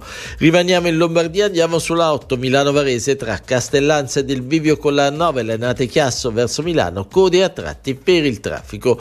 Ora a Napoli in tangenziale tra Capodichino e Corso Malta verso Pozzuoli, coda per il traffico intenso. Con questo è tutto, da Autostrade per l'Italia vi auguro un buon viaggio. Grazie e più tardi con nuovi aggiornamenti Roberto. Eh, siamo sulle pagine economiche, dunque rientriamo in rassegna stampa con Davide Giacalone, il sole 24 ore. In aprile nuovi aiuti sul caro bollette, meno tassa alle imprese che investono. Questi due fronti di cui parla il ministro Giorgetti che eh, scrive il sole lavora a sostegni per famiglie e aziende. Poi il vice ministro Leo procedere rapidamente all'abolizione dell'IRAP. È da ieri che si rincorre questa notizia eh, che il, il, ministro Giorgetti ha detto ad aprile interveniamo sulle tariffe, è da ieri che cerco di capire, sul giornale c'è il titolo ad aprile cambieranno gli aiuti in bolletta, più famiglie in difficoltà. E in che consiste? Perché andiamo alla sostanza. Eh, in realtà è una risposta che ha dato il ministro Giorgetti eh, in, una, in, un incontro di Telefisco organizzato dal Sole 24 Ore e recita testualmente, aperte virgolette, prima della scadenza di aprile il governo italiano in qualche modo interverrà per prorogare le misure di mitigazione di prezzo a famiglie e imprese, probabilmente in una forma diversa rispetto a quello che fino ad oggi abbiamo visto e che era figlia dell'emergenza. Voi avete colto un qualche, qualche cioè, praticamente ha annunciato che effettivamente dopo marzo dovrebbe arrivare il mese di aprile e che essendoci ad aprile la scadenza di quelle misure qualcosa sarà fatto nel frattempo. Fine. Allora, non ha detto niente di male, ma nel senso che non ha detto niente. Visto e considerato che ci devono mettere mano, giustamente il Sole 24 Ore fa osservare un, cioè un buon pezzo di Tabarelli su questo tema che eh, per paradosso il, il, tetto che è stato inserito alla questione del gas, per cui per esempio il gas doveva essere venduto, devono essere compresi per le imprese tra 50 e 100 euro per megawattora, eh, a questo punto alcuni prezzi sono sotto i 50 euro, per cui siccome deve essere compreso fra 50 e 100, dice no, mette, cominciate ad aggiornare che se è più basso di 50, se, se, se, lo vendono a 48 nessuno fa niente di male, voglio dire, è una, è una cosa positiva. Ecco, questo diciamo da qua ad aprile potrebbe essere aggiornato. Davide, da qui al Festival di Sanremo, lo sai, RTL 1025 avrà la sua, chiamiamola marcia di avvicinamento con tanti nomi importanti che hanno fatto la storia della musica italiana e di quel festival. Sulle prime pagine dei quotidiani c'è un'altra marcia di avvicinamento a Sanremo che durerà fino a quando Zelensky non farà la sua ospitata. Eh, ci appoggiamo alla Repubblica, Salvini e il fronte rosso-bruno, fuori Zelensky da Sanremo e poi si parla anche del conflitto in Ucraina. Sembra che Salvini per questa vicenda abbia trovato anche degli insospettabili alleati. Allora, um, ieri la Russia ha sparato anche missili ipersonici contro la popolazione civile. Mi sembra questo il tema, a essere sincero. Uh, non c'è più nessuno, neanche tra diciamo così, i, i putinofili più, più, più, più accaniti, con la vocazione più forte, quelli che dicono però Lavrov è una persona che si esprime in maniera corretta. Non c'è più nessuno che non riesca a prendere atto dell'evidenza, e cioè si tratta di un'aggressione eh, eh tra la Russia e l'Ucraina, la Russia è l'aggressore, l'Ucraina è l'aggredito. Poi potete discutere di quello che vi pare, ma questo è solare, evidente, nessuno può negarlo. Uh, L'Italia partecipa allo sforzo per aiutare la, l'Ucraina a resistere, uh, anche militarmente, ed è il solo modo per lasciare aperta una via al negoziato, perché se no poi c'è la capitolazione, lo sbracamento, si chiama resa, non si chiama negoziato o diplomazia ma uh, Salvini e la Lega sono in maggioranza e condividono questo, se non lo condividono ce lo facciano sapere, ma lo votano a favore, hanno sempre votato a favore fin qui, quindi immagino che lo condividono. Quindi io a, a vederlo accanto a un'ipotesi con quelli che invece sono effettivamente sempre stati contro l'invio delle armi, mi sembra un accostamento che forse appartiene più ai giornali che ad altro. Rimane il tema, ma so Zelensky, ma per la miseria, ma quante volte deve comparire in televisione, ma quante volte si deve collegare, ma quante volte deve esibirsi? E a un certo punto, e basta. Ma che faceva? Faceva fa, fa l'attore, continua a fare l'attore. È interessantissima questa, questa discussione, cioè non sapendo più a cosa attaccarsi, si cerca di dire eh, però Zelensky ha rotto l'anima, la smetta. Eh, a Sanremo nel 1999 c'era Gorbaciov, forse qualcuno se l'è dimenticato, con la moglie per giunta, e, eh, ed è stata un'ospitata che ha avuto il suo significato perché era fi- l'uomo che aveva fatto finire la guerra fredda e una Unione Sovietica che aveva portato nel mondo miseria e dittatura. Molto bene, è stato bene. Dice, ma andare a Sanremo si è, si è, si è svalutato perché insomma, un personaggio di questo livello della storia. No, andando a Sanremo ha parlato a, a, a un pubblico che probabilmente non avrebbe mai scontato, non avrebbe mai fatto attenzione a quel passaggio della storia. Sarà la stessa faccenda con Zelensky? Non lo so perché non ho pregiudizi né positivi né negativi. Ma l'idea che un paese che contribuisce a inviare le armi debba togliere la parola a qualcuno a Sanremo mi pare una che non merita altro. Allora andiamo in pubblicità, ma tanto torneremo a parlare sicuramente, se non di Sanremo, anche della questione di Zelensky. Eh, diamo anche uno sguardo ai quotidiani sportivi. La Gazzetta dello Sport in apertura alla mm, situazione dell'Inter perché non c'è solamente Inzaghi sotto esame, via mezza squadra. La difesa è da rifare, scrive la Gazzetta. Correa è bocciato, Lucaco in bilico, per l'estate spunta Firmino. Un, eh, insomma, un futuro tutto da scrivere. Dalla prima del Corriere dello Sport invece c'è José Mourinho che compie 60 anni, la Champions in dono perché la Roma festeggia il suo condottiere, una carriera straordinaria, i tanti successi e un obiettivo che ora, ora la Champions sembra raggiungibile. Pubblicità, davvero pochissimi istanti, vi aspetta tra poco Davide Giacalone.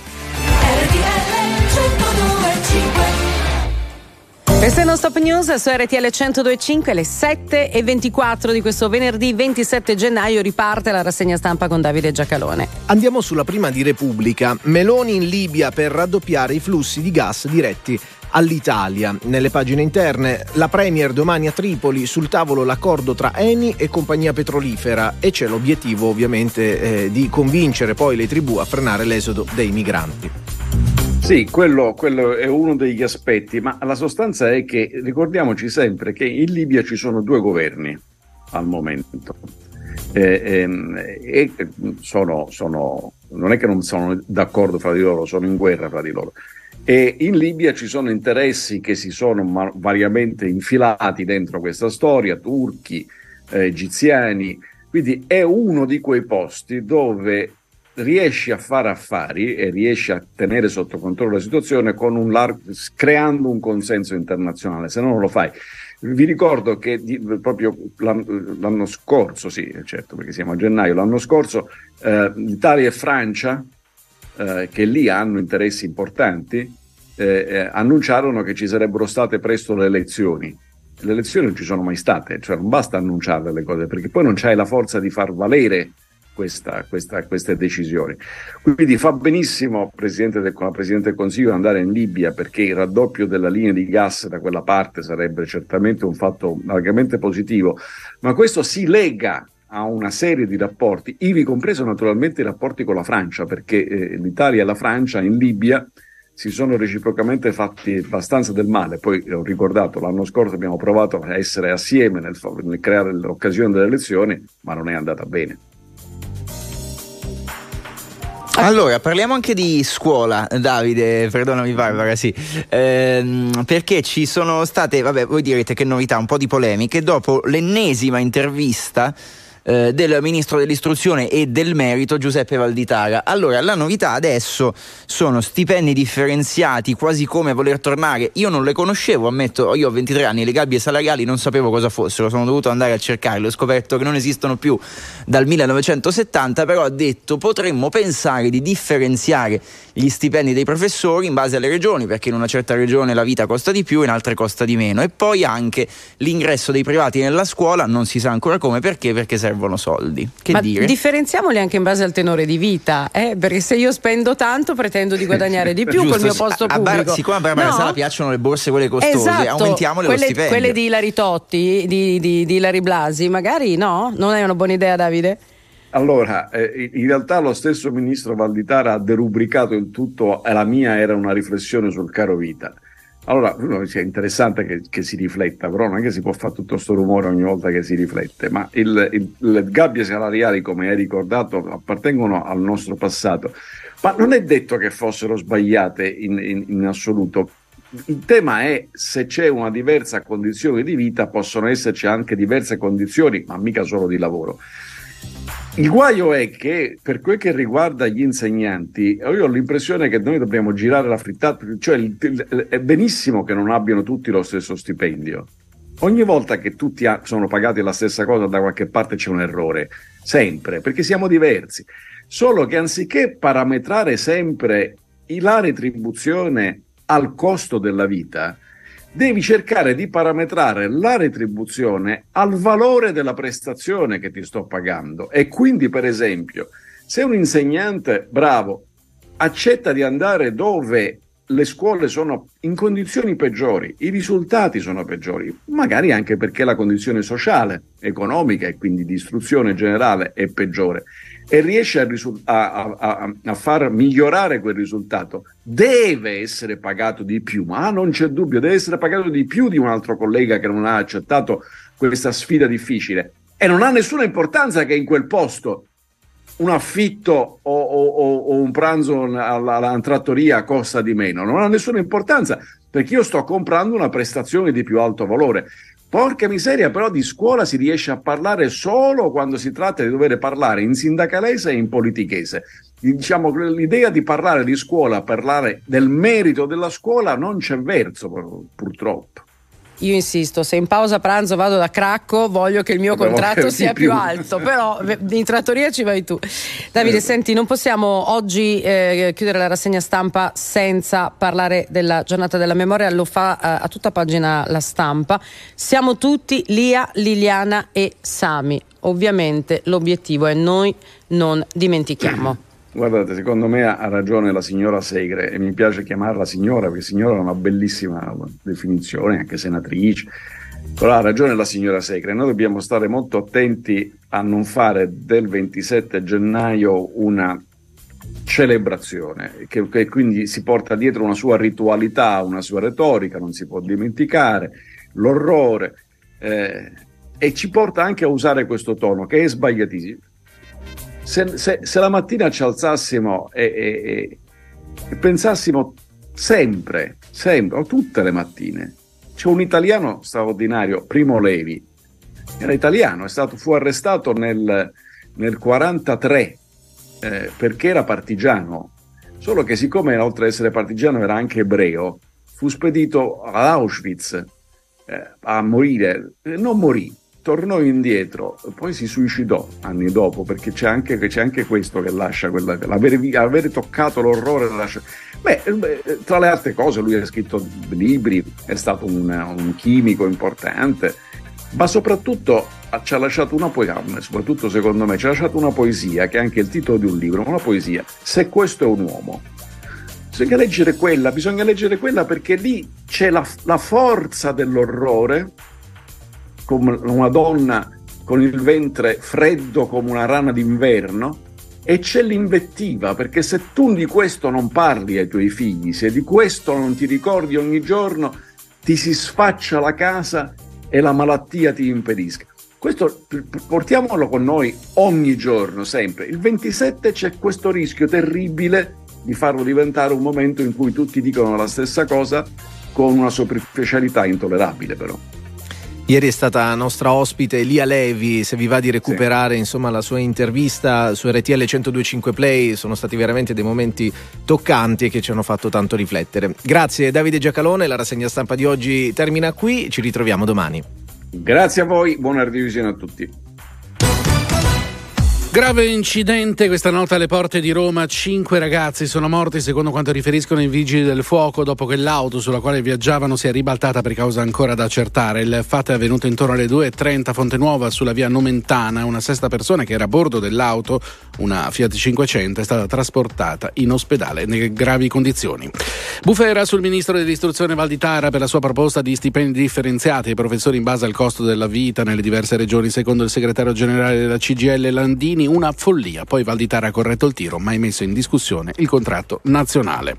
Il tennis, Srijan Djokovic non assisterà alla semifinale degli Australian Open nella quale suo figlio Novak è impegnato contro lo statunitense eh, Tony, Tommy Paul, lo ha annunciato il padre del campione serbo a poche ore dall'inizio del match. La decisione in seguito alle polemiche nate dopo che l'uomo è stato filmato in compagnia di alcuni tifosi che sventolavano vessilli filorussi. È tutto.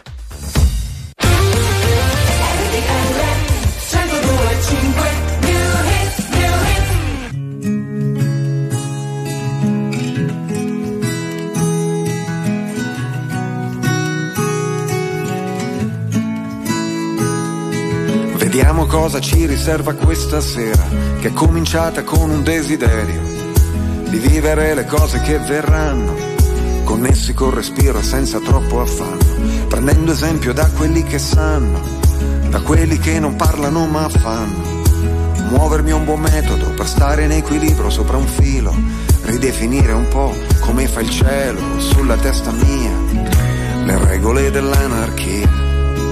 E quel momento magico dopo i preparativi in cui la barca prende il mare e ci si sente vivi, con solo l'orizzonte come limite. Ricordati di vivere, è un testimone complice invisibile. Ricordati di vivere ed un sorriso antico come viatico. Ricordati di vivere, uh, ricordati di vivere. Me lo diceva una fotografia che stava appesa al muro in casa di mia nonna, di un giovane che non fece mai in tempo ad invecchiare e non si fece mai dimenticare. E in quella vecchia foto in bianco e nero, con gli occhi in procinto di sorridere, sembrava come dire proprio a me, Lore, ricordati di vivere, se anche ti restasse solo un attimo, ricordati di vivere, se nelle tasche avessi solo polvere, ricordati di vivere, se dentro il cuore avessi un solo battito, ricordati di vivere, oh, ricordati di vivere quelli che riempiono lo spazio dove vivono, di cose che non occupano spazio e respirano, la voce forte e pronta a darsi come un dono, e poi le storie e le parole che si intrecciano ai silenzi del mondo. E fanno come una rete, i pesci che non hanno palpebre e che non hanno sete, catturano gli attimi come oggetti solidi, e le sirene, le gomme di automobili e poi gli amici che fanno memorabile la vita che si trasmette agli altri come un contagio e poi non passa più neanche se muori, rimane sempre in circolo attraverso gli altri cuori. Se anche ti restasse solo un attimo, ricordati di vivere, se nelle tasche avessi solo polvere, ricordati di vivere come se fosse sempre il primo battito. Ricordati di vivere, oh, ricordati di vivere.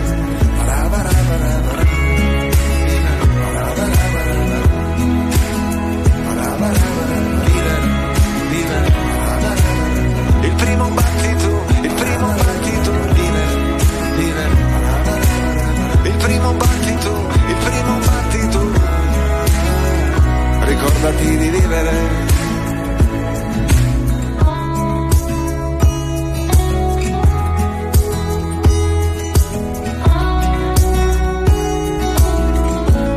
È il nostro new hit, la nuova di Lorenzo Giovanotti, ricordati di vivere. 7 e 36 RTL 1025 torna Francesco Del Zio con la sua scossa. Buongiorno. Buongiorno, buongiorno a tutti, eccoci. Allora, Francesco, la scossa di oggi potremmo intitolarla Io me ne vado, io mi licenzio, perché eh, qualche mese fa in realtà avevamo commentato eh, dei dati che parlavano di una tendenza prima americana e poi anche italiana di un boom veramente di dimissioni volontarie dal lavoro. Torniamo a parlarne perché sono usciti i dati relativi a tutto il 2022 e effettivamente il dato si è consolidato. Tante tante persone, adesso capiremo insieme a te che tipo di persone di che età hanno scelto di lasciare volontariamente il lavoro. Qualche mese fa ci eravamo detti, beh, è il ritorno alla normalità dopo il Covid, abbiamo un po' riconsiderato le nostre priorità e adesso cosa possiamo dire? Luigi, intanto grazie di aver ricordato che su RTL con la scossa abbiamo affrontato il tema della Great Resignation prima di tutti probabilmente, molti mesi fa. E oggi abbiamo un dato, il dato è questo, nei primi nove mesi del 2022 ci dicono le comunicazioni obbligatorie del Ministero del Lavoro, 1.660.000 italiani hanno abbandonato volontariamente il proprio lavoro. Questo vuol dire che alla fine dell'anno, quando avremo i dati dell'intero 2022, arriveremo probabilmente a 2 milioni di italiani che nel 2022 hanno scelto di lasciare il proprio lavoro, se ne sono andati. E il fenomeno è molto importante, un fenomeno nato negli Stati Uniti che oggi riguarda tutto il mondo avanzato, ma che anche in Italia sta trovando terreno fertile siamo stati colti, gli studiosi del settore sono stati colti di sorpresa oggettivamente da un fenomeno del genere ci si interroga su cause e motivazioni, ma noi ne parliamo ora, subito. Esatto, appunto, cosa può spingere? Abbiamo letto un po' di, di stime, potrebbe essere sicuramente eh, una nuova consapevolezza no? che deriva dal momento della pandemia, del post pandemia, ma magari ecco, anche un mercato che piano piano riprende e dà più opportunità.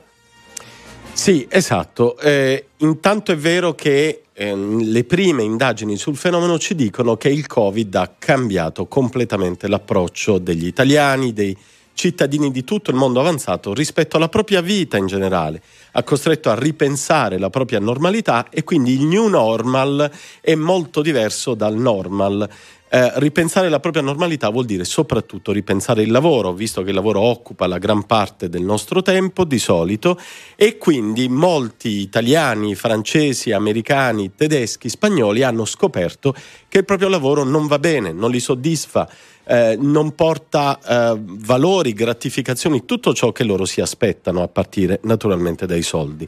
Eh, e poi è vero che il mercato del lavoro è diventato negli ultimi anni molto più dinamico, eh, è molto cresciuto dal punto di vista del tasso di occupazione, ma soprattutto è cresciuta la mobilità. Quindi c'è come dire un elemento negativo, non mi piace il lavoro attuale, voglio avere più tempo per la mia famiglia e uno positivo, ho più opportunità da cercare sul mercato del lavoro. Io credo che la chiave sia proprio questo, questa, voglio più tempo per la mia famiglia, aggiungo voglio più tempo per me, perché il fatto che in, insomma, parliamo di lavori che occupano la maggior parte del tempo della nostra giornata, probabilmente durante il Covid abbiamo capito che questa cosa non ci soddisfava e il lavoro non è tutto, noi non siamo soltanto il nostro lavoro, c'è questa componente psicologica secondo te?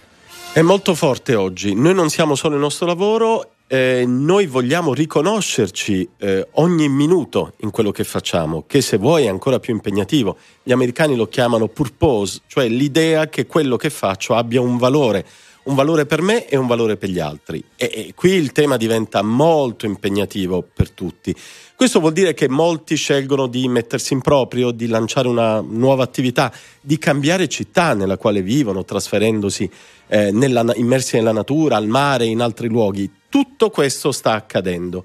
Però attenzione, attenzione, eh, il fenomeno è ancora recente, non è stato studiato a sufficienza, eh, è ancora molto presto per trarre delle conclusioni. Quello che è certo è che il Covid ha cambiato profondamente la gerarchia dei nostri valori. Questo rimarrà anche nei prossimi anni. E ci ha fatto magari anche ricordare in chiusura, Francesco, che tante cose che prima, e io parlo anche molto per la generazione Z, parliamo anche un po' di chi insomma eh, nel mondo del lavoro c'è entrato relativamente da poco, quindi ancora non lo conosce bene però si è reso conto rispetto magari a prima della pandemia che ci sono delle cose che prima accettava e che adesso forse non accetta più, come lavorare tutto l'anno per avere boh, 5 giorni di ferie all'anno, una settimana di ferie all'anno, di lavorare in stage pagati 500 euro al mese, di lavorare per un'azienda a rimborso spese, ti dicono bah, all'inizio inizi un rimborso spese ma poi ti fanno lavorare 6 giorni a settimana e ti pagano 400 euro.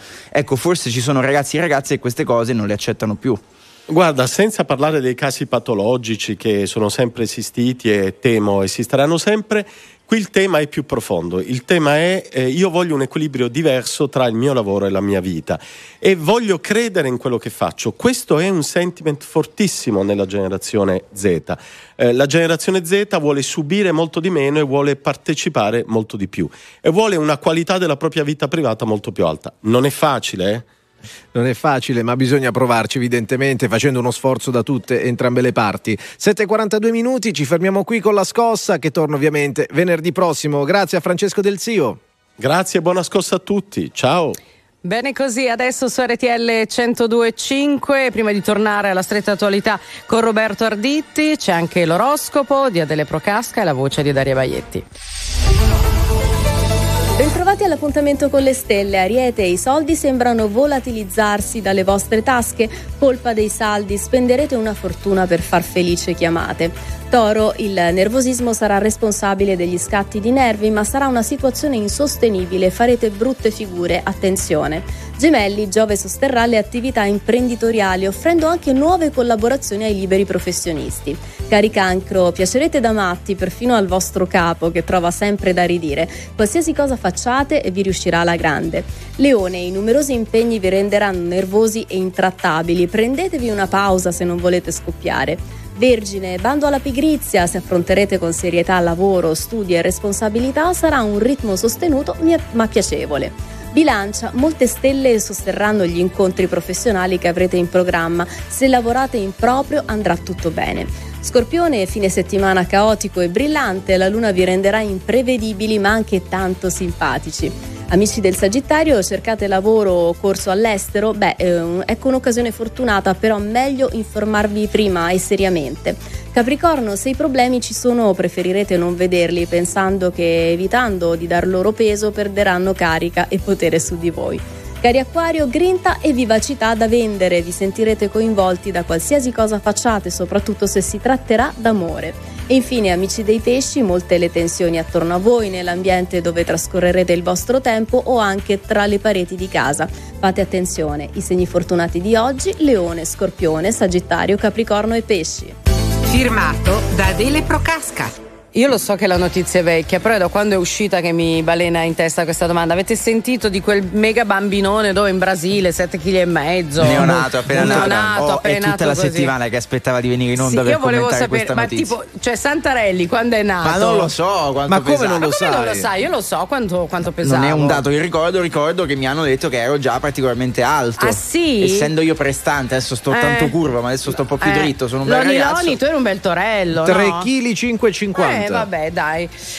Va bene, Cosa con- ha aggiunto E Barbara no, cosa? niente, così io ho 2,8 kg, ero un gattino, guardami. di tutte le cose io non ho bisogno Stamattina stavo andando al lavoro, ho pensato non sono come loro, sono una penna stilografica, inchiostro sulla pelle degli altri, mezzo per dare un senso alla terra sporca sulle mani. Di chi scava nei problemi mentali, torniamo polveri sottili, sottili, intanto che torniamo bambini. Abbiamo tutti una famiglia lontana, che ci lascia la stessa linea addosso. Abbiamo voglia di vivere, paura di morire, a volte il contrario, a volte solo voglia di fare l'amore. Io nelle cose mi ci butto di testa, io come un sasso tu la prossima onda e sei tutte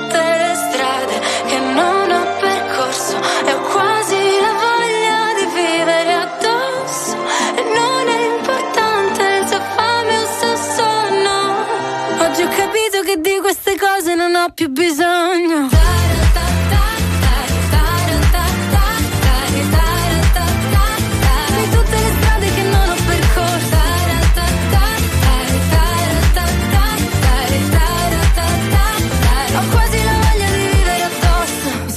la ragazza qui a fianco Sta scrivendo al tipo, lo vedo dal suo sorriso E mi sento come lei che ha bisogno soltanto del suo petto. Sotto la testa uno spazio protetto Oppure voglia di soldi e di sesso Di yes di una casa grandissima. Certo anche quello non sarebbe male Ma sai oggi no. Io vorrei avere soltanto il tuo aspetto Per piacermi anch'io quanto mi piaci tu Che sei tutte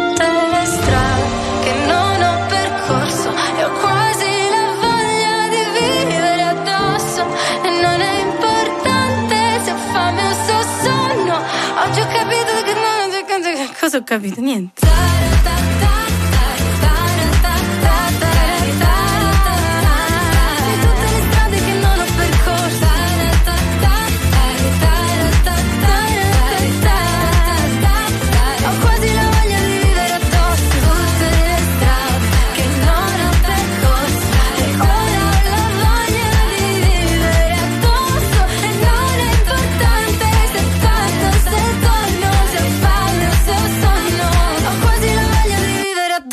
Angelina, voglia di vivere, 7 e 50 minuti, questa RTL 1025, lo sapete, a quest'ora del venerdì ci dedichiamo all'approfondimento dei fatti di attualità e lo facciamo con il commento di Roberto Arditi. Buongiorno e ben ritrovato.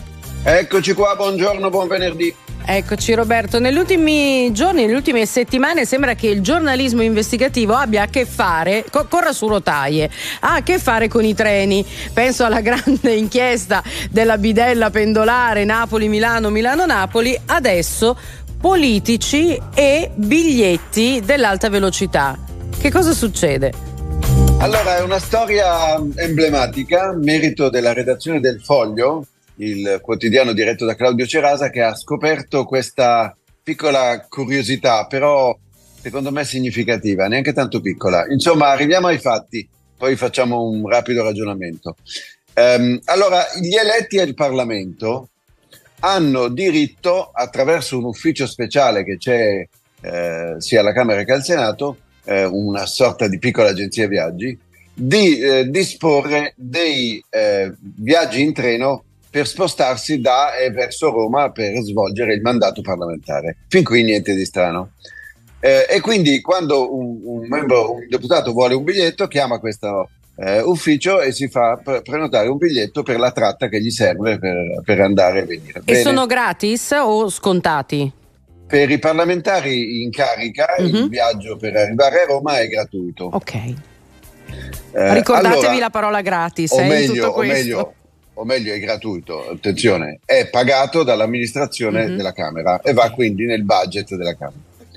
Nel mese di ottobre, questo mese di ottobre del 2022, cioè le ultime settimane di vita della legislatura dopo le elezioni del 25 di settembre e prima della prima riunione del Parlamento, eh, un, un- un gruppo di deputati che nella ricostruzione del foglio sono 38 ha acquistato un, un- o ha fatto acquistare dall'ufficio un eh, bel pacchetto sostanzioso per un valore di circa 50.000 euro di carnet di viaggi. I carnet sono quelli che eh, diciamo che sommano in un, appunto, in un carnet 10 eh, percorsi, percorsi sulla tratta, che può essere una delle tante dell'alta velocità che collega eh, Roma con le altre città del nord e del sud dell'Italia.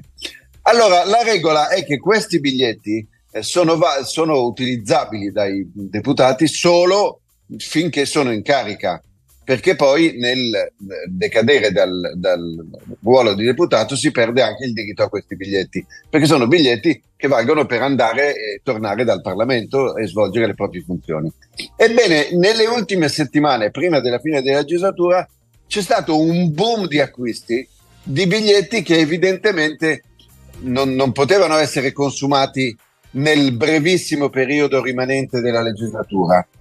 E quindi sono biglietti acquistati per cercare di, farli, di utilizzarli anche oltre que- la durata della legislatura, commettendo una scorrettezza, una furbata, chiamiamola così. Frode? Ora, eh, insomma, ora eh, l'amministrazione della- dell'agenzia ha, ha chiamato questi, questi deputati dicendo, ricordando loro che non possono utilizzare quei carnet oltre la data di, di fine della legislatura perché poi decadono da quel diritto. Però intanto un po' di questi carnet sono rimasti in giro. I deputati sono 38, almeno dai calcoli del foglio, e di questi 38, 30, poi ognuno avevano fatto scelte diverse, ma 30 sarebbero entrati in Parlamento, parlo del 2018, eh, delle elezioni del 18, con il Movimento 5 Stelle e poi dispersi, alcuni rimasti, non rieletti, nessuno di questi è stato rieletto, altri andati via, alcuni andati nel movimento eh, che, fond- che fondò poche settimane prima del voto Luigi Di Maio e che poi è andato male alle elezioni e così via. E questa, pro- diciamo, il, il foglio ha evitato di fare i nomi e secondo me va bene così, però questo piccolo eh, spaccato di vita naturalmente riguarda solo quelli e tutti gli altri si sono comportati in modo virtuoso, non bisogna mai guardare il bicchiere solo eh, mezzo vuoto o anzi vuoto un pochino perché poi tutti gli altri invece hanno rispettato le regole e Mhm. i deputati della legislatura scorsa erano 630. Ma sai Però cosa, ecco- Roberto? Secondo me, poi ci dobbiamo salutare. Li, li hanno venduti sui social. Sai che ogni tanto vedi, no? Vendo per errato acquisto biglietto della tratta, che ne so, Roma-Firenze. Eh, certo, Avranno certo, fatto è proprio- così. Sì, è proprio un caso classico Il di seconda- errato acquisto.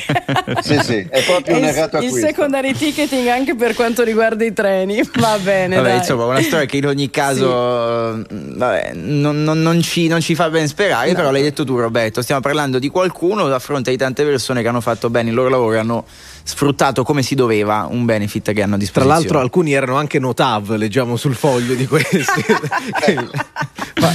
Perché certo, perché c'è sempre, c'è sempre il dettaglio paradossale in tutte le vicende umane, eccolo qua. E in questo caso era questo. Roberto Arditi, noi ci ritroviamo venerdì prossimo. Intanto a te buona Un- settimana e buon lavoro. Un saluto a tutti voi e a chi ci ascolta innanzitutto. E mi è successo, sono stato in un albergo, eh, quando ho fatto il check-out non avevamo toccato niente nel frigo bar, mi hanno detto no ma in realtà potevate prendere, non- no, era incluso Era nel pacchetto. gratis. E mi ha detto il tipo dell'hotel, volete risalire in camera per le bottiglie? Siamo italiani, siamo fatti così. Don Antonio Mazzi, buongiorno. Buongiorno, buongiorno. Il quale vi dice che solo chi ama ha il diritto di piangere. Solo chi ama ha il diritto di piangere. Bellissima, bellissima donna anche questa. Va bene? va Grazie bene? donna. Ciao, ciao, ciao, ciao, ciao, ciao, ciao. Eh, quindi non bazzardate a piangere. Ma come non l'hai capito? Io non l'ho capito. Nel senso che puoi piangere, hai Sì. il diritto di piangere. Stare male solo se però hai amato, altrimenti che ti lamenti a fare Ma se non se hai non amato? amo, però mi succede qualcosa Eh, e peggio per piango. te. Ah, time to make a change. Just relax, take it easy. You're still young, that's your fault. There's so much you have to know. Find a girl, settle down. If you want, you can marry. Look at me. I am old, but I'm happy. I was once like you are now, and I know that it's not easy to be calm when you found something going on. But take your time, think a lot. Why think of everything you've got? For you will still be here tomorrow, but your dreams may not.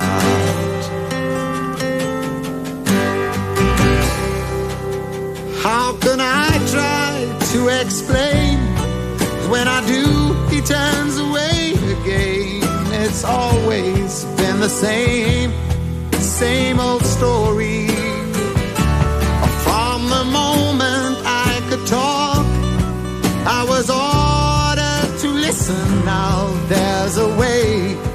And I know that I have to go away. I know I have to go.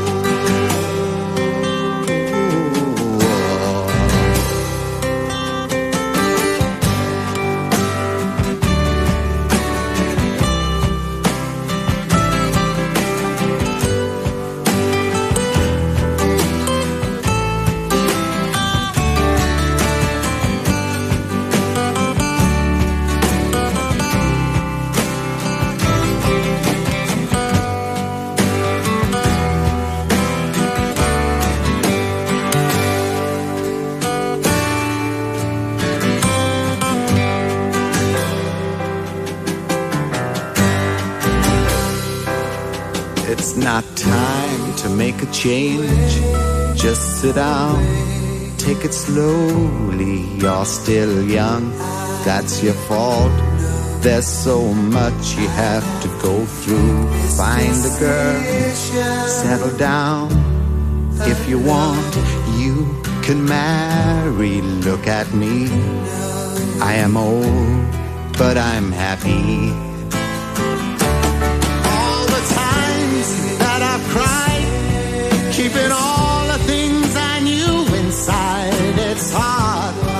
But it's harder to ignore it. If they were right, I'd agree. But it's them they know, not me. Now there's a way, and I know that I have to go away.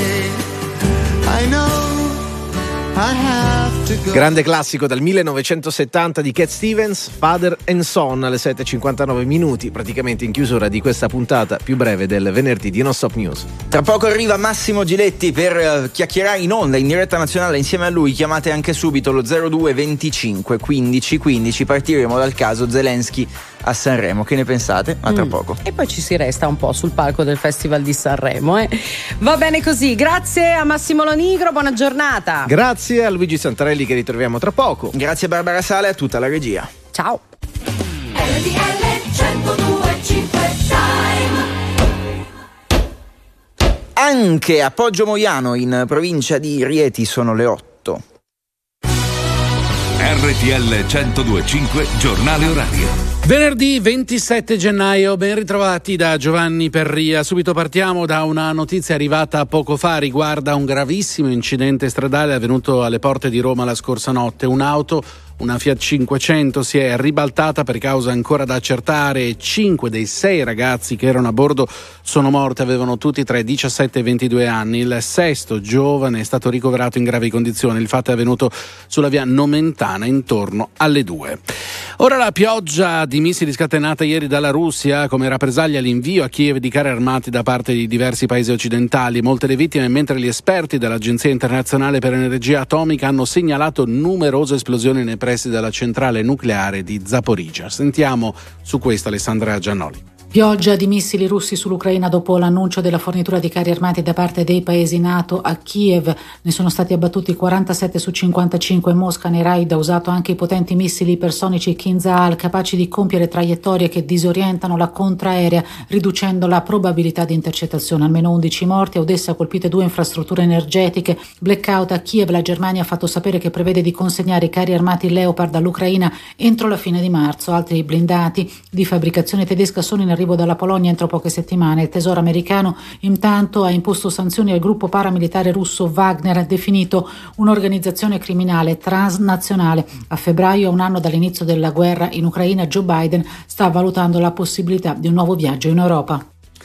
Oggi è la giornata della memoria, istituita in Italia nel 2000 per ricordare la Shoah, lo sterminio di 6 milioni di ebrei. Oggi si terrà una cerimonia al Quirinale alla presenza del Presidente della Repubblica Sergio Mattarella, ma sono tante le iniziative organizzate in tutto il Paese. È necessario ricordare anche il 17 novembre la drammaticità delle leggi razziali con un'apposita norma, ha dichiarato ieri il Presidente del Senato Ignazio La Russa durante la commemorazione a Palazzo Madama. Siamo al tennis, Srijan Dejan Djokovic non assisterà alla semifinale degli Australian Open nella quale suo figlio Novak intorno alle 9.30 ora italiana affronterà lo statunitense Tommy Paul. Lo ha annunciato il padre del campione serbo a poche ore dall'inizio del match. La decisione in seguito alle polemiche nate dopo che l'uomo è stato filmato in compagnia di alcuni tifosi filorussi. Non ci sono altre notizie, ora meteo e informazioni sul traffico. Previsioni del tempo.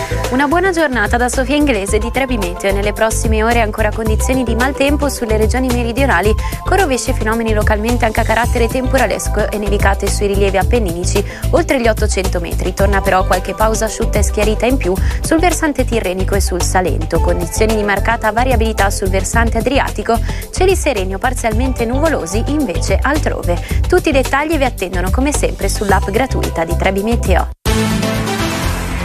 Via Radio. Una buona giornata da Autostrade per l'Italia e da Franco Ciucci Giuliani. La circolazione intensa sulla rete, vediamo le principali segnalazioni per lavori di ammodernamento, code di 2 km sulla A10 Genova Ventimiglia tra Varazze e la A26 dei Trafori verso Genova e tra la A26 da Renzano in direzione opposta verso Ventimiglia.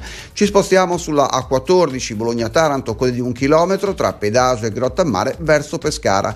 La circolazione in prossimità di questi cantieri defluisce al momento su una corsia. A causa causa del traffico intenso, sulla A4 Milano-Brescia code a tratti per 20 minuti da Monza verso Milano e tra Pere e Cormano in direzione di Brescia. In Toscana code in direzione di Firenze, in particolare sulla 11 Firenze-Pisa Nord da Sesto Fiorentino e sulla 1 Milano-Napoli tra Impruneta e Firenze Sud verso Roma. Infine sul tratto urbano della 24 non gestito da Autostrade per l'Italia, code a partire da, Fie- da via Fiorentini. Per il momento è tutto, da Autostrade per l'Italia fate buon viaggio. Grazie e a più tardi. Il prossimo giornale orario fra meno di un'ora. Perché le notizie prima passano da noi. RTL 1025. Very normal people. Giletti 102. E allora, grazie, grazie per essere insieme a noi anche questa mattina. Questa è RTL 1025, bentornati sulla prima Radiovisione d'Italia. Io sono Luigi Santarelli e parte una nuova puntata di Giletti 1025. Allora, Massimo Giletti, buongiorno. Buongiorno Luigi, buongiorno a tutti. Tantissime le notizie, però certamente quella che irrompe in modo diciamo anche musicale alto, esatto. eh, fa rumore musicale tra una nota e l'altra, è quella di Zelensky sul palco dell'Ariston con Amadeus E, e quindi eh, la gente, i personaggi, la politica, gli intellettuali scrivono, si, eh, avremo di cui parlare, da fi- una bella bomba per, scusate la parola bomba in questo caso è fuori luogo, ma è veramente da un punto di vista mediatico la notizia che Amadeus voleva far tirare fuori per preparare l'attesa e le tensioni. C'è, la- c'è lo zampino di un amico di Santarelli, Vespa, Bruno Vespa. che salutiamo sì, con affetto. grande protagonista anche qui a RTL. Vespa ha messo lo zampino, è stato lui a fare questa, dare questa possibilità ad Amadeus, quindi è interessante anche il retroscena. Ma vogliamo capire da voi, giusto o sbagliato? Luigi, fai tu la domanda che sei più bravo nell'inchiodare. No, perché già alla prima uscita di Bruno Vespa, che non la dava neanche come per certa la cosa, diceva: Beh, Zelensky potrebbe effettivamente partecipare, non si Eh, sapeva eh, ancora eh, come. Bruno quando dice potrebbe partecipare, È chiaro che Bruno se lo è dice già Bruno seduto, Vespa, esatto. pettinato, cotillon, maglietta militare e tutto il resto. Qualcosa saprà. Allora, la domanda per voi questa mattina è: giusto, è la sede giusta eh, il Festival di Sanremo per far intervenire il presidente ucraino Zelensky? 02 25 15 15. Chiamateci per parlare in diretta insieme a Massimo Giletti. Messaggi eh, anche vocali al 378 378 1025. Saluto e ringrazio Vicky Aristarco, Pio Ingegno, Andy Ceccarelli in regia. C'è Massimo Lonigro che vi segue al telefono. Puntata di, ricca di ospiti quella di oggi. eh. Tra poco, tra poco arrivano.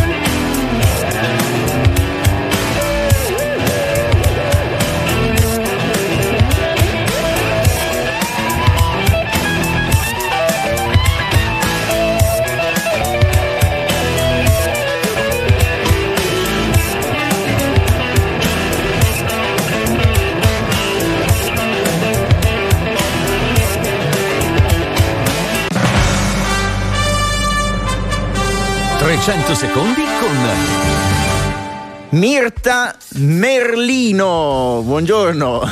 Buongiorno, bentrovati. Ciao Massimo. Vediamo se non sentiamo Massimo, eccoti. Riuscite Ecco, a sentirmi? Vai, vai, adesso non è sì, un- Massimo, vai. Allora, Mirta Merlino non ha bisogno di presentazioni, grande star della Sette, ma oggi un- questa giornata così importante, no? il giorno della memoria, racconta con un nuovo podcast che si intitola Tienimi la mano la storia di Liliana Segre. Eh, dalle leggi razziali, ho letto, fino al campo di concentramento e a quello che è oggi. Vai Mirta, un pensiero su questo viaggio che hai fatto con questo podcast in tre puntate. Beh, eh, la storia di Liliana eh, ci serve, la verità è questa, che la memoria ci serve, che quando Liliana dice che lei teme che tutto questo venga dimenticato eh, sarebbe un dramma per tutta l'umanità e la sua capacità, la forza della sua voce, la potenza del suo messaggio, che certo è un racconto spaventoso, è il racconto del campo di concentramento, è il racconto di una bambina che perde la sua vita, è il racconto della separazione terribile con suo padre davanti al campo, di quella E quel- mano il, titolo, il titolo parte da lì, cioè quella mano che Bravo, non la l'accompagna che più. lascia è la mano che del padre che lei lascia entrando nel campo e che mai più riuscirà a stringere. E lei nel podcast mi dice con la voce rotta, emozionata, che lei per tutta la vita ha sognato di poter riprendere in mano quella mano e che spera che lei quando pensa alla morte pensa a poter ritrovare quella mano. Quindi pensa che, che terribile violenza che terribile ferita. Però devo dire che è anche un grande messaggio d'amore perché una delle cose che dice Liliana in questo podcast che mi ha davvero ehm, stupefatta è che lo sguardo d'amore di suo marito le ha salvato la vita. Lei era una naufraga della vita, torna dal campo completamente annullata, ha 18 anni, non ha un'identità. Tu pensa che questa ragazzina entra nel campo di concentramento, e essendo una ragazzina della Milano Bene, con una famiglia che l'adora, con un padre, perché lei è, è orfana di madre, e improvvisamente si trasforma in un numero. E questo è l'inizio della fine, è l'inizio di questo orrore in cui le persone devono perdere la loro identità. Lei diventa il numero 75190 e capisce subito che se non impari a memoria quel numero in tedesco sei morto, perché quando ti chiamano, se tu non riesci a rispondere con quel numero, perdi la vita e entra in un mondo parallelo. Lei mi dice all'inizio del podcast, nessuno di noi poteva immaginare che saremmo arrivati in un luogo in cui lavoravi bestialmente e quando non servivi più, non potevi più lavorare, ti portavano in un forno e ti, in forno e ti bruciavano. Tu Lei dice che ha paura che nei prossimi anni la Shoah rimanga una piccola riga nei libri di storia. Beh, eh, il problema è questo, sono dei 6.806 ebrei italiani deportati nei campi di sterminio, sono tornati in 837. Oggi di quegli 837 rimangono vive 11 persone. E eh, la- la voce di alcuni è, è molto flebile perché sono persone molto anziane, in alcuni casi malati. Quindi Liliana sente che nel momento in cui non ci saranno più loro, nel momento in cui non potremo più vedere quel numero tatuato sulla pelle, io l'ho visto, ti cambia la vita vedere quel numero. Ecco, lei pensa che quando questo accadrà c'è il rischio davvero che la Shoah diventi un episodio come tanti e invece noi sappiamo che è la tragedia più immane del Novecento e che soltanto ricordandola e capendola fino in fondo possiamo davvero dire mai più. Tant'è che Liliana continua a dire io non dimentico e non perdono. Liliana non odia, ha fatto una commissione contro l'odio, come ben sappiamo, è una donna d'amore, ma dice non dimentico e non perdono, perché il punto è questo, il punto è tenere viva questa memoria, sapere che è accaduto, però credere nella vita. Nel podcast c'è un episodio che voglio dirvi perché l'ho trovato molto potente. Lei a un certo punto si scrive con Primo Levi, quando legge se questo è un uomo si scrive con Primo, perché Primo Levi trova le parole che i sopravvissuti non hanno trovato, quindi per loro è una liberazione, possono finalmente parlare. Poi però Primo Levi scrive Sovversi e Salvati e in questo libro dà un giudizio pesantissimo, nessuno si salva dall'orrore Liliana gli scrive una lettera, le dice no, ma io non sono d'accordo con te, perché dici questo? Io credo che possiamo vivere, possiamo salvarci e lui le risponde non c'è salvezza per chi come noi ha conosciuto il male eh, totale.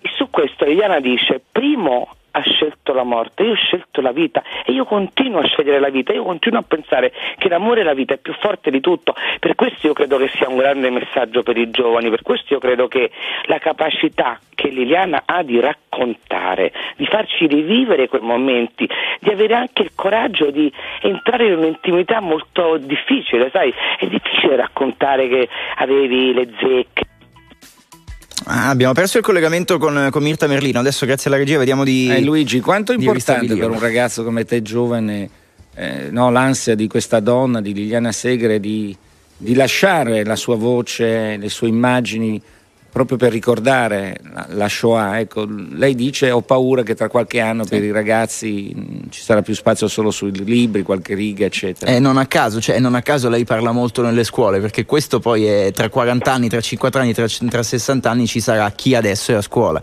Abbiamo Esatto. recuperato nel frattempo Mirta Merlino. Eh, eccoti, ecco, Mirta. senti Mirta, prima di, di Ma ti salutarti, sentivo sui ragazzi, hai perfettamente ragione, cioè Sì. sulla tua ossessione è parlare ai giovani e dare questo messaggio. Lei crede fermamente nei giovani e crede sta- fermamente nella possibilità di passare il testimone. Io l'ho vista parlare davanti ai ragazzi, i ragazzi si emozionano, si commuovono, piangono, cioè lei davvero riesce a toccare delle corde molto quello è, lo- è l'obiettivo. Senti, ti chiedo solo una cosa prima di salutarti.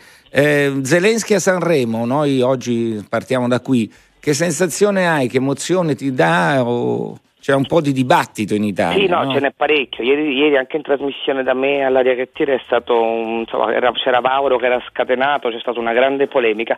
Ti dico la verità, io insomma, ho raccontato questa guerra in diretta, diciamo che insomma, Massimo lo sa, abbiamo avuto, è stata molto, un'esperienza molto, molto dura, mo- cioè, è un anno che le raccontiamo, raccontiamo i bombardamenti, vediamo, vediamo i volti degli ucraini, sentiamo le loro voci e quindi eh, ho molta paura di questa cosa perché credo che ehm, è molto difficile mischiare il racconto di una guerra, quello che sta accadendo e, comunque il carico di, di, di morte, di sofferenza con invece una kermesse che è canora, è fatta di canzonette. Cioè, onestamente credo che faccia benissimo Zelensky andare nei parlamenti, il Parlamento europeo, andare al congresso americano.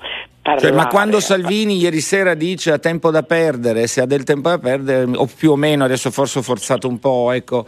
eh, Insomma, mh, ti dico, io non do giudizi su un uomo che insomma, governa il suo paese sotto le bombe. Certo è che l'idea di mischiare uno spettacolo che è giustamente leggero, gli italiani lo amano per quello, perché ti, lascia, ti, momento di- lascia, ti lascia un po' perplessa. mi lascia un po' perplessa perché ho paura che ci sia un effetto distorsivo, cioè che alla fine diventa spettacolo, diventa il brand Ucraina, non è il brand Ucraina, è una guerra terribile alle porte dell'Europa che ci angoscia e tutti vorremmo che si arrivasse alla pace, il che non vuol dire che non sappiamo che bisogna sostenere l'Ucraina. Però è un però sul quale riflettere. Grazie a Mirta Merlino, protagonista dell'aria te- che tira. Ciao alla 7, grazie per essere stata con noi. tardi, ciao. Vai grazie, Luigi. Grazie a Mirta Merlino. E tra l'altro le due storie, se vogliamo, in qualche modo si legano perché poi se Liliana Segre ci ricorda quanto sia importante ricordare per non ripetere certe cose, noi pensavamo di, di ricordare anche quanto fosse tragica una guerra, eppure evidentemente non l'abbiamo imparato se ancora le viviamo.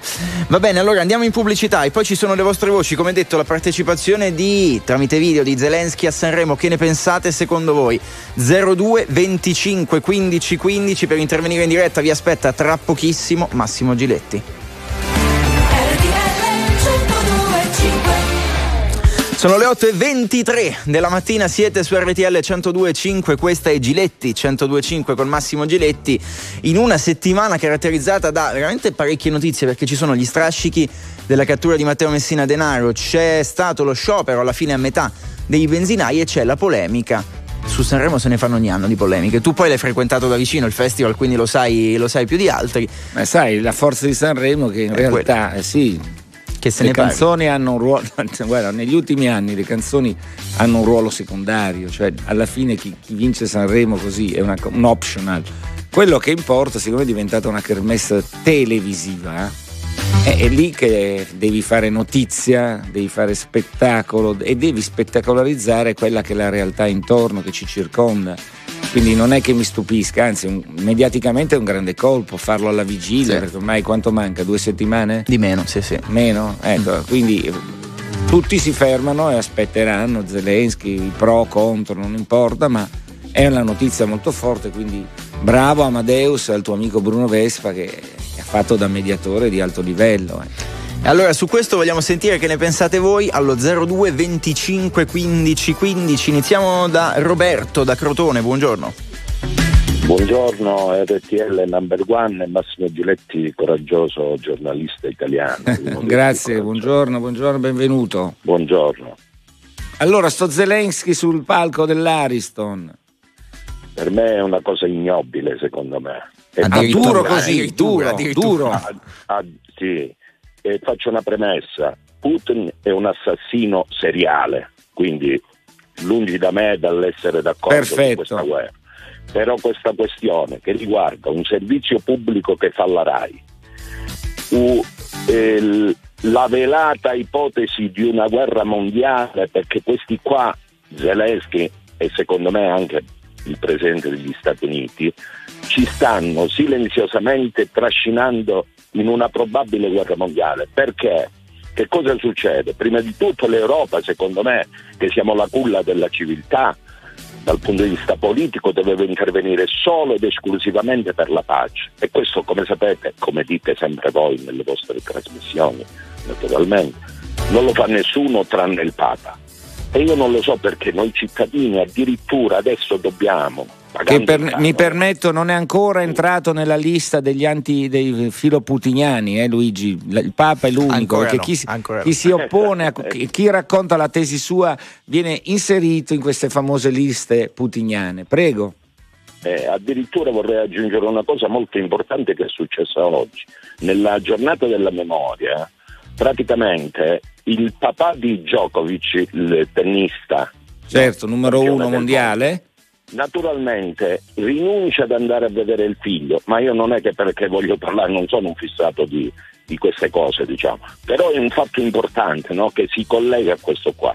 Rinuncia ad andare a vedere la semifinale del figlio perché addirittura in una eh, passeggiata che ha fatto visto con, l'hanno visto con alcuni tifosi russi e praticamente è successo il pandemonio perché Filo adesso russi, è chiaro, vabbè, lì c'è anche tutto un trascorso di ciò che ha fatto No, Djokovic, no. la storia è un po' lunga, adesso non abbiamo tempo purtroppo, però insomma è chiaro, chiaro ciò che Vabbè, diciamo, c'è comunque, qualcosa che passa. comunque lei dice no al festival con Zelensky. No, l'ha detto Questo anche in maniera abbastanza decisa. Grazie, buona Roberto. giornata. Grazie a lei. Grazie.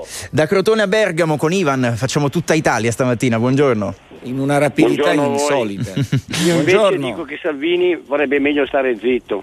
Ah, e, lo eccoci. dice, e lo dice un leghista, non un- una- uno di sinistra. C'è una scissione all'interno della Lega. Lei è giorgettiano, mi sembra di O capire. bossiano. Ecco, ma perché? Perché deve star zitto?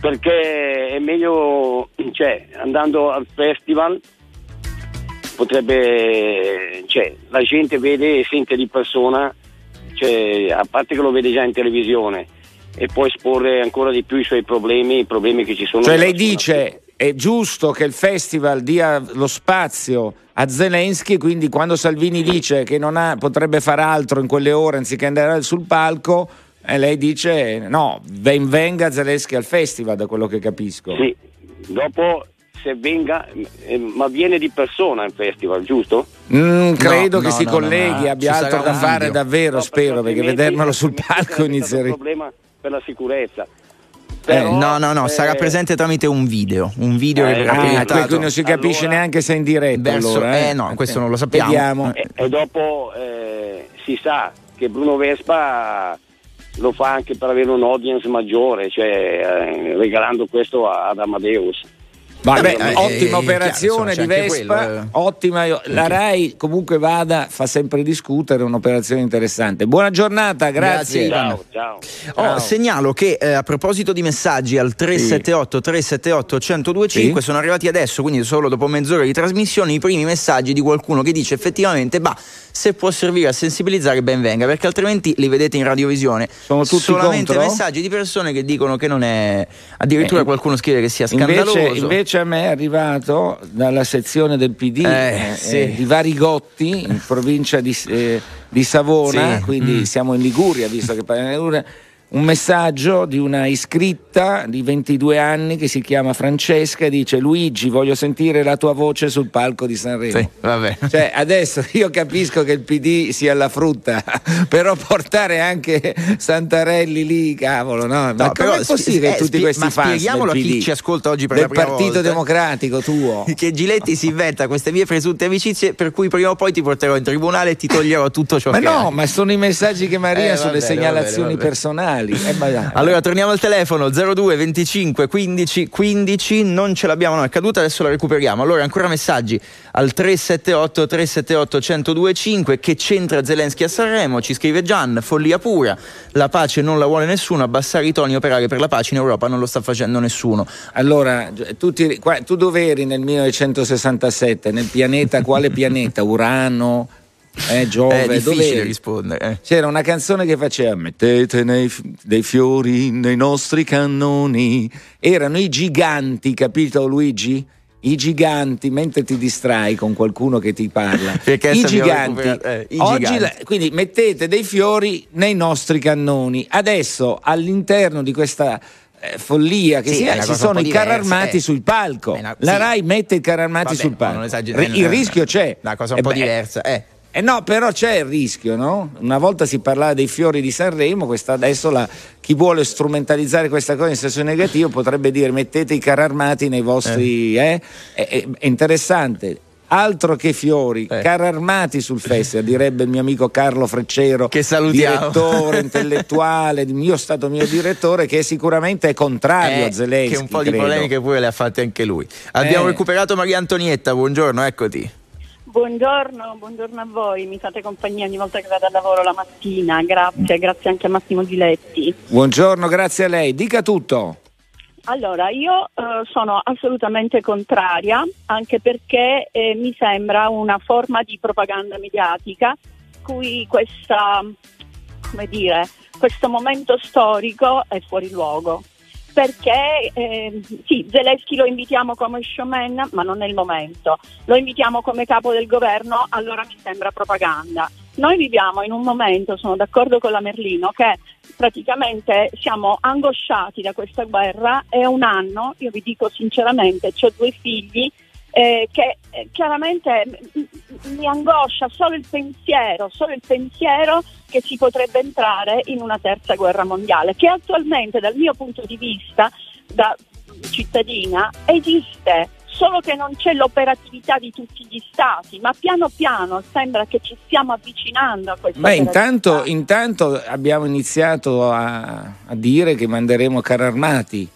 Eh, si inizia a parlare di F-16 aerei, quindi da combattimento importanti. E quindi chi pensava che dopo un anno si potesse arrivare a qualche altro tipo di soluzione, cioè l'unica soluzione era la pace, un equilibrio, quantomeno uno cessate il fuoco, l'alimenta, invece si- si- c'è il rischio che questa guerra sia ulteriormente alimentata con l'inizio della primavera. Oppure strategicamente di- qualcuno dice se facciamo vedere che mandiamo anche carri armati e anche aerei, forse i russi si fermano. È forse no, No, si incaponiscono di più, secondo Eh, me. questo è il rischio, eh. proprio- Eh sì, Io- perché lì è un'apertura di Putin verso l'Occidente perché vuole eh, egemonizzare quest'altra parte della- del mondo, l'altra parte del mondo. E questo fatto lo farà arrabbiare di più. Arrabbiare è un termine molto eufemistico, sappiamo cosa vogliamo dire.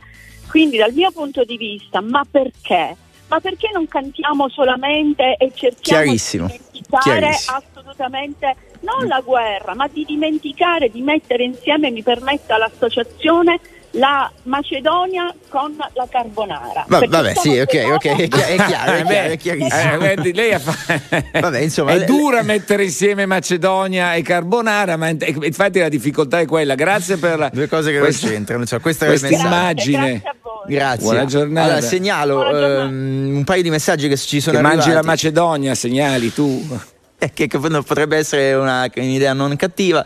E qualcuno ci ha scritto per messaggio: beh, se si voleva fare davvero un'operazione di pace a Sanremo, bisognava invitare anche Putin oltre che Zelensky. Beh, Allora, io insomma, adesso ti apro una parentesi per sorridere, ma i russi, tu sai che l'Unione Sovietica ai tempi permetteva al proprio popolo, avendo solo un canale, di collegarsi all'esterno dell'Unione Sovietica solamente col Festival di Sanremo. Per cui se tu vai oggi a Mosca, eh, i vari Pupo, Albano, Toto Cutugno sono delle star come se fossero i Beatles, perché era l'unica finestra che un certo, un certo tipo di generazione ha avuto. Adesso noi gli proponiamo, quindi l'acquisto da- di Sanremo da parte dei russi è certo, no? Adesso noi gli proponiamo Zelensky, non so che cosa possa succedere. Eh, capito anche da un punto di vista così è interessante vedere le reazioni russe censureranno il festival di perché Sanremo per loro che- il Festival di Sanremo significa Eh, qualcosa. Esatto. Moltissimo, ma se si trova Zelensky dubito che quel pezzo vada in onda proprio lì nella finale, credo si parla di Dubitiamo sabato. anche noi. Sì, di sabato, Ecco, esatto, l'ultima serata. continuano a scrivere fans di Santarelli, Eh. del Partito Democratico. Io ho detto, guardate, eh, ne ho citati uno, insomma, Ecco, non e- e ne basta uno, ne basta uno, perché c'è Antonio che ci aspetta da Brescia al telefono. Buongiorno Antonio. Buongiorno a tutti, buongiorno RTL. Allora, io volevo esprimere anche il mio parere in quanto dal punto di vista morale, come ho detto poc'anzi a questo collaboratore, secondo me eh, Zelensky non, do- non dovrebbe partecipare perché si rischia di banalizzare ovviamente il tutto, diventa tutto come ha banalizzato secondo me quando si è prestato dei servizi patinati su alcuni giornali e ha posato lui e sua moglie come se fossero Ben Affleck e J. Lo nella loro casa con le luci posate eccetera e quindi non sono d'accordo. D'altro canto la RAI a mio avviso ha fatto bene a, a- ad invitarlo perché ovviamente in gioco ci sono delle variabili economiche, delle variabili comunque pubblicitarie. Poi più che altro non può Non essere il festival, non è mai stato sganciato dalla realtà negli ultimi anni e questa purtroppo è una grande realtà che Eh, ci piaccia o no, purtroppo è presente come diceva la signora prima, quindi Non è solo musica, ricordavamo Non stamattina di Gorbaciov. Eh, esatto, nel 99, quindi Beh, ma Gorbaciov faceva balletto, No, in modo vabbè, era, di- ok, intelligente. era diverso, ma eh, sta a significare che Sanremo si è sempre occupato non solamente di musica, questo diciamo. Allora, pubblicità, tra poco un super ospite che ci raggiunge proprio dalla storia di Sanremo. A tra poco.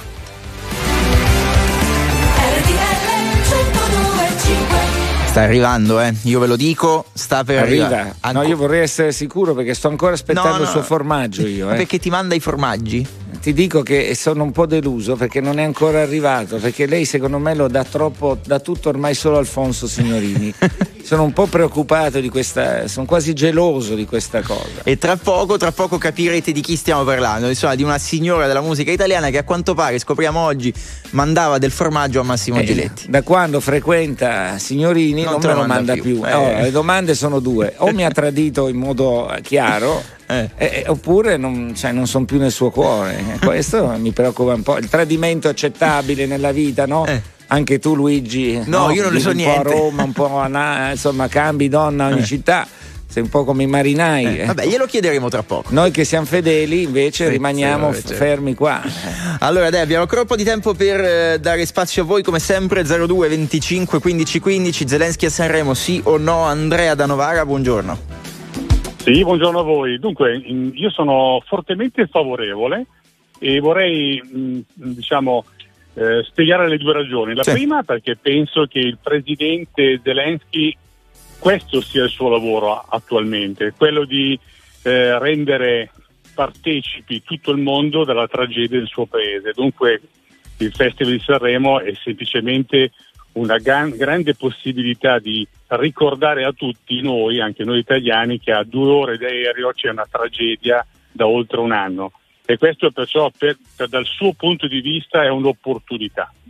Seconda cosa, per noi è importante perché in realtà sì, vediamo il telegiornale, sentiamo le notizie, voi ci informate, ma la tragedia vera eh, in realtà non la stiamo vivendo. Cioè un E dunque- palcoscenico che può, dove c'è un mondo italiano e non solo italiano, perché poi il festival è venduto in tutto il mondo, eh, attenzione, quindi eh, va bene. E il secondo punto perché?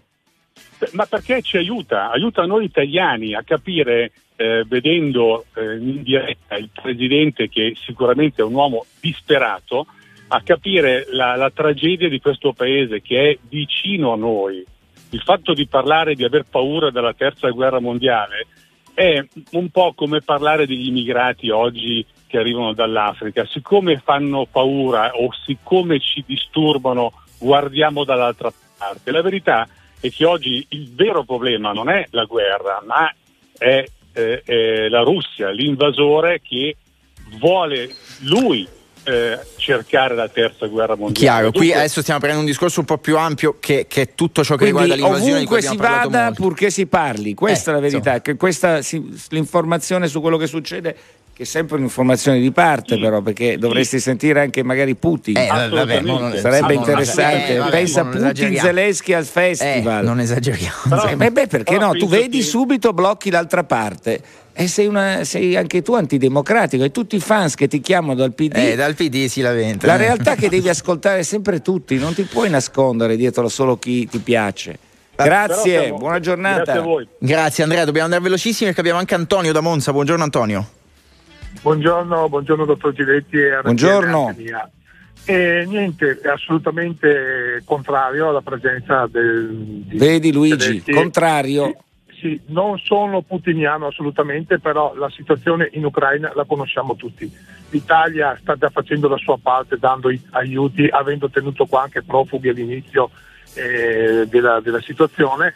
E non, non capisco cosa ci venga a spiegare eh, Zelensky, anche perché eh, ha i suoi problemi da guardare in casa propria e non credo che né il pubblico dell'Ariston né la platea da casa abbiamo le bacchettine magiche che mh, come per incanto e come per Ah, magia certo che no, certo che no. Cioè, Però eh, assolutamente contrario alla presenza, cioè è una cosa proprio mediatica che È non- stato molto chiaro, a molto chiaro. Buona giornata anche a lei. A lei, arrivederci. Grazie per Eh, essere intervenuto. È Chi c'è adesso? Adesso vediamo, stiamo facendo squillare il telefono. Vediamo No, chi ma io sono preoccupato perché sto formaggio non mi arriva. Allora, se glielo riesco Ascolta, a io dire. credo che tu ti possa permettere di comprarti per conto tuo un po' di formaggio. Oppure Eh, no, ma eh? vedi, ci sono dei regali che arrivano con i pacchi dono che hanno un'atmosfera, una- un'emozione diversa che andare tu dal tuo formaggiaio come fai tu, entri, compri, butti gli euro e via.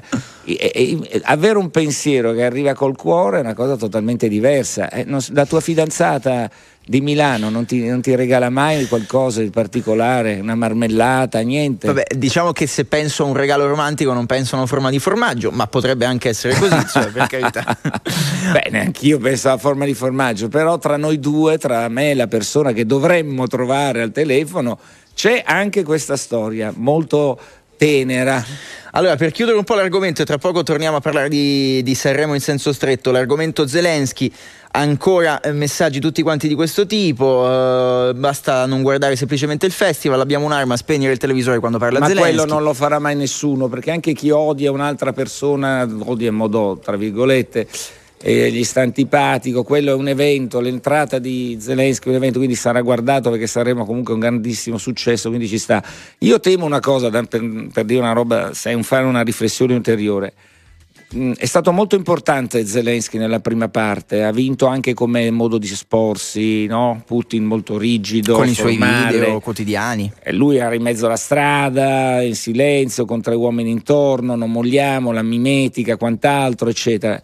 Eh, il copione è cambiato purtroppo perché è passato un anno. Io non vorrei che lui scrivesse nella sua mente davvero la guerra va perché lui continua a dire noi non faremo mai la pace, noi non ci accontentiamo, noi riconquisteremo tutto. Ecco, questo copione dovrebbe è a rischio perché se va avanti questo tipo di copione, siccome lui è un attore, non vorrei che fosse entrato troppo in questa parte. Oggi ci vuole qualcuno che abbia la capacità di riflettere, di pensare che forse è necessario un, un accordo, anche se purtroppo perdi parte della tua terra, forse Pur di finirla. Mm. beh, insomma, credo che il mondo dovrebbe ar- arrivare a una soluzione, lavorare per una soluzione. Giu- perché se no continuiamo a inviare una volta. Oggi siamo già a pensare a inviare aerei, quindi non mi sembra che dopo un anno la situazione sia più serena. ecco. Allora ne parleremo, ne parleremo ancora, però come detto il momento è arrivato, continua Oh, la nostra arrivato. marcia di avvicinamento al Festival di Sanremo, possiamo Ah. annunciarla come facciamo per i 300 secondi, ci ha raggiunto al telefono Orietta, Orietta Berti. Buongiorno. Eccomi qua. Ma dov'eri? Sei uscita dalla casa del grande fratello? Dov'eri? In collegamento con signorini? Dici. No, io sono qui in albergo perché ieri sera sono stata a una grande festa con il Ah. mio amico che ha fatto dieci anni di sacerdozio, Don Guido, che è il mio padre spirituale, anche se all'età di mio figlio. Ma che E tipo di festa è stata stata? Scusa, perché lì io vorrei capire. Abbiamo, abbiamo- abbiamo fatto una bellissima cerimonia, una messa bellissima cantata, c'erano delle suore che avevano delle voci da soprano bellissime e bravissime. Poi dopo siamo andati in un ristorante a festeggiare.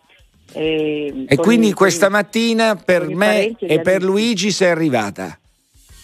Sono qui in albergo, aspettavo la tua telefonata. No, eh, no, perché io ho detto a Luigi, tu non, non ci ascoltavi, che io sono un po' preoccupato.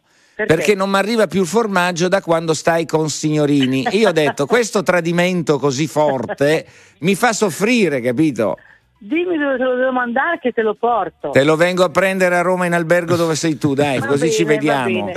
Allora, Allora, grazie, dai, Luigi, vai, racconta un po' perché, Berti che Orietta, questa mattina è con racconta. noi. Ecco, come detto, siccome manca davvero poco ormai il Festival di Sanremo, che anche quest'anno seguiremo molto da vicino, ci fa piacere ripercorrere un po' la storia, eh, che è la storia non solamente di un festival, ma di tutta Italia. E Orietta Berti in questo senso è un'esperta. Che, che festival sarà quello di quest'anno? E poi torniamo al passato. Che ti aspetti? Beh, il festival di quest'anno è, è il massimo perché ci, ci sono tutti. Tutti, ci sono tutti. Eh, eh, ci sono i cantanti. Anche Zelensky, cantanti Orietta, anche. Zelensky. Ma verrà anche lui? Ma che canzone farai cantare a Ze- se dovessi far cantare una canzone a Zelensky, adesso prenditi il tempo giusto necessario. Tipo, finché la barca va, un- uno- una canzone tua, come, quale a- a- lasceresti che il presidente ucraino pote- può usare, insomma, cantare? Quale gli Ma faresti cantare a Zelensky? È un Dai. po' difficile perché è una cosa troppo seria. Comunque non illuderti mai andrebbe bene. Ecco, vedi? vedi? Come sarà questo festival, Orietta? Hai detto ci sono tutti. Beh, è un festival colorato, ci sono tutti, ci sono i cantanti nuovissimi che vanno per la maggiore eh, sul web. e- anzi, c'è Lazzo che è diretto dal mio maestro, Enzo Campagnoli, che ha fatto con me tantissime cose, l'anno scorso ero a Sanremo con lui e quindi ci sono un po' di per tutti i gusti. A me hanno detto però che le canzoni sono molto più belle degli altri anni. Ah, però. Quindi lo spero tantissimo perché... Sono stati successi sempre- clamorosi gli altri anni. Tranne il giovedì perché il Grande Fratello va in onda anche giovedì. de- Ecco, ma tu cosa. Ecco, adesso spiegami, come farai, scusa? Ehm, Come come ti A seguire entrambe le Come cose. fai? eh, Beh, hai lunedì un piccolo video? No, lunedì non c'è. Sì, e siamo saremo- salvi. Comincia martedì. Martedì sono già a casa. Sì? Mercoledì sono a casa. Giovedì non lo vedrò perché sono, sono a fare il Grande Fratello qui a Roma. Però, eh, Però? sempre chi lo registrerà, no? Ah, beh, comunque, Lo- sai. lo vedrò il giorno dopo, Quando torno a casa. sì, Sì. ma io non lo perdo mai, eh, perché mi piace. Qual è l'emozione più grande che hai vissuto in tutti i festival di Sanremo? Cioè, cosa ti porti dentro di questo festival per te? Mm, Una canzone preferita? Beh, ogni volta è un'emozione e quindi, sai, la- la- però per me il festival più bello è stato due anni fa, nel 2021, perché non c'era la gente in sala.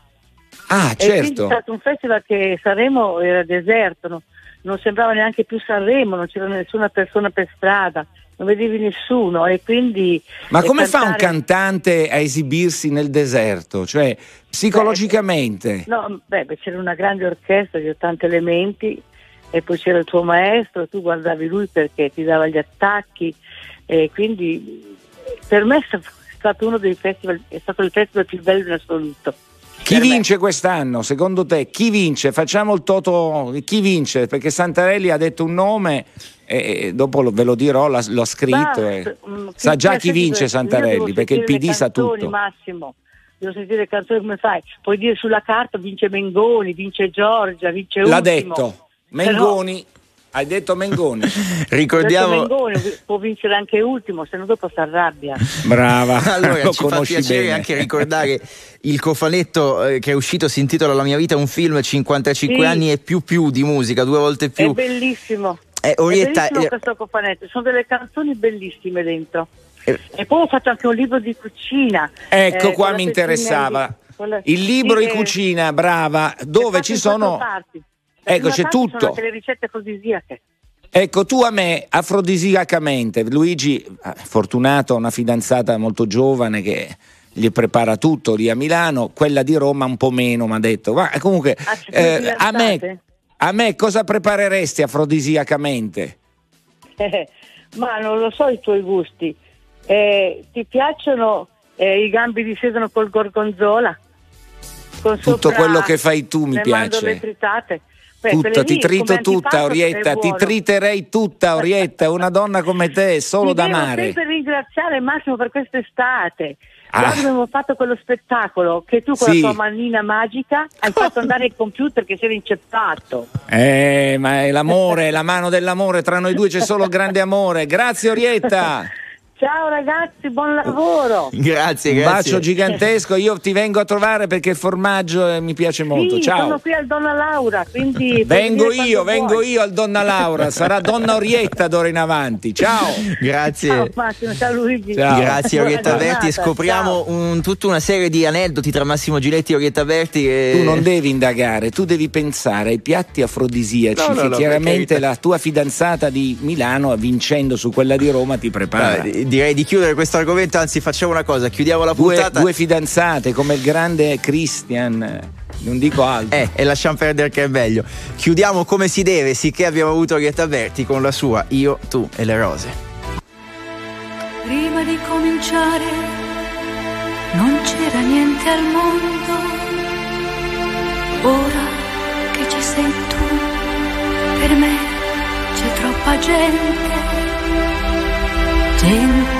Sapere perché viviamo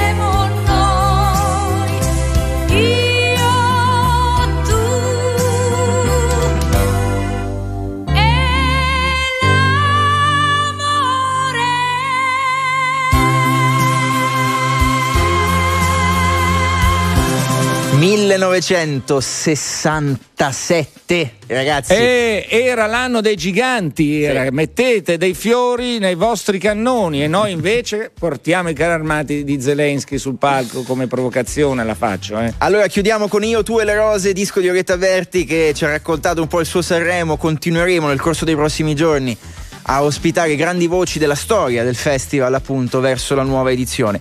Allora chiudiamo così con ancora qualche messaggio, mi sembra inopportuno, questa è un po' la chiusura ed è la somma di tanti messaggi che sono arrivati questa mattina, che Zelensky vada a Sanremo. Ma sai Non perché credo- forse? Sai perché? La gente ha veramente ansia adesso al di là di tutto, questa è una guerra che viviamo a pochi chilometri da qua, c'è un'escalation continua. Io speravo sinceramente, ci sono stato in- sia in Ucraina che in Russia, speravo quando sono tornato che con il 2023 si trovasse una soluzione non di pace perché secondo me ci vorranno anni per una pace ma il famoso cessate il fuoco che avrebbe potuto permettere un inizio di dialogo diplomatico. Oggi c'è veramente da stare molto attenti sembra molto lontano. E quindi le persone dicono magari quella sera vogliamo stare sereni e tranquilli e invece dobbiamo rientrare in un attimo dentro la guerra. In ogni caso, secondo me la sintesi è che al di là eh, del fatto che noi si sia pro o contro la partecipazione di Zelensky al, f- al festival con un video, tra l'altro, non credo che saranno quei minuti lì a rovinare l'atmosfera leggera di cinque serate di Ma festival. no, ma poi comunque lui è già andato al Festival di Cannes, è andato al Golden Globe, eh, Festival di Sanremo. No, mi preoccupano i russi che sono grandi e vedremo. attenti, eh, acquistano in blocco il Festival di Sanremo, lì ci sarà la censura sicuramente. Che cosa trasmetteranno in quei 5 minuti di Zelensky? Sarà curioso e lo vedremo. Putin in assolo, non lo so, possiamo vedere di tutto. Saluto e Ciao. ringrazio Ricky Aristarco, Pio Ingegno, Andy Ceccarelli in regia, Massimo Lonigro al telefono, Massimo Giletti a venerdì prossimo e domenica sulla 7. E domenica sì, sì, molto sulla 7. ciao, ciao a tutti. Ciao.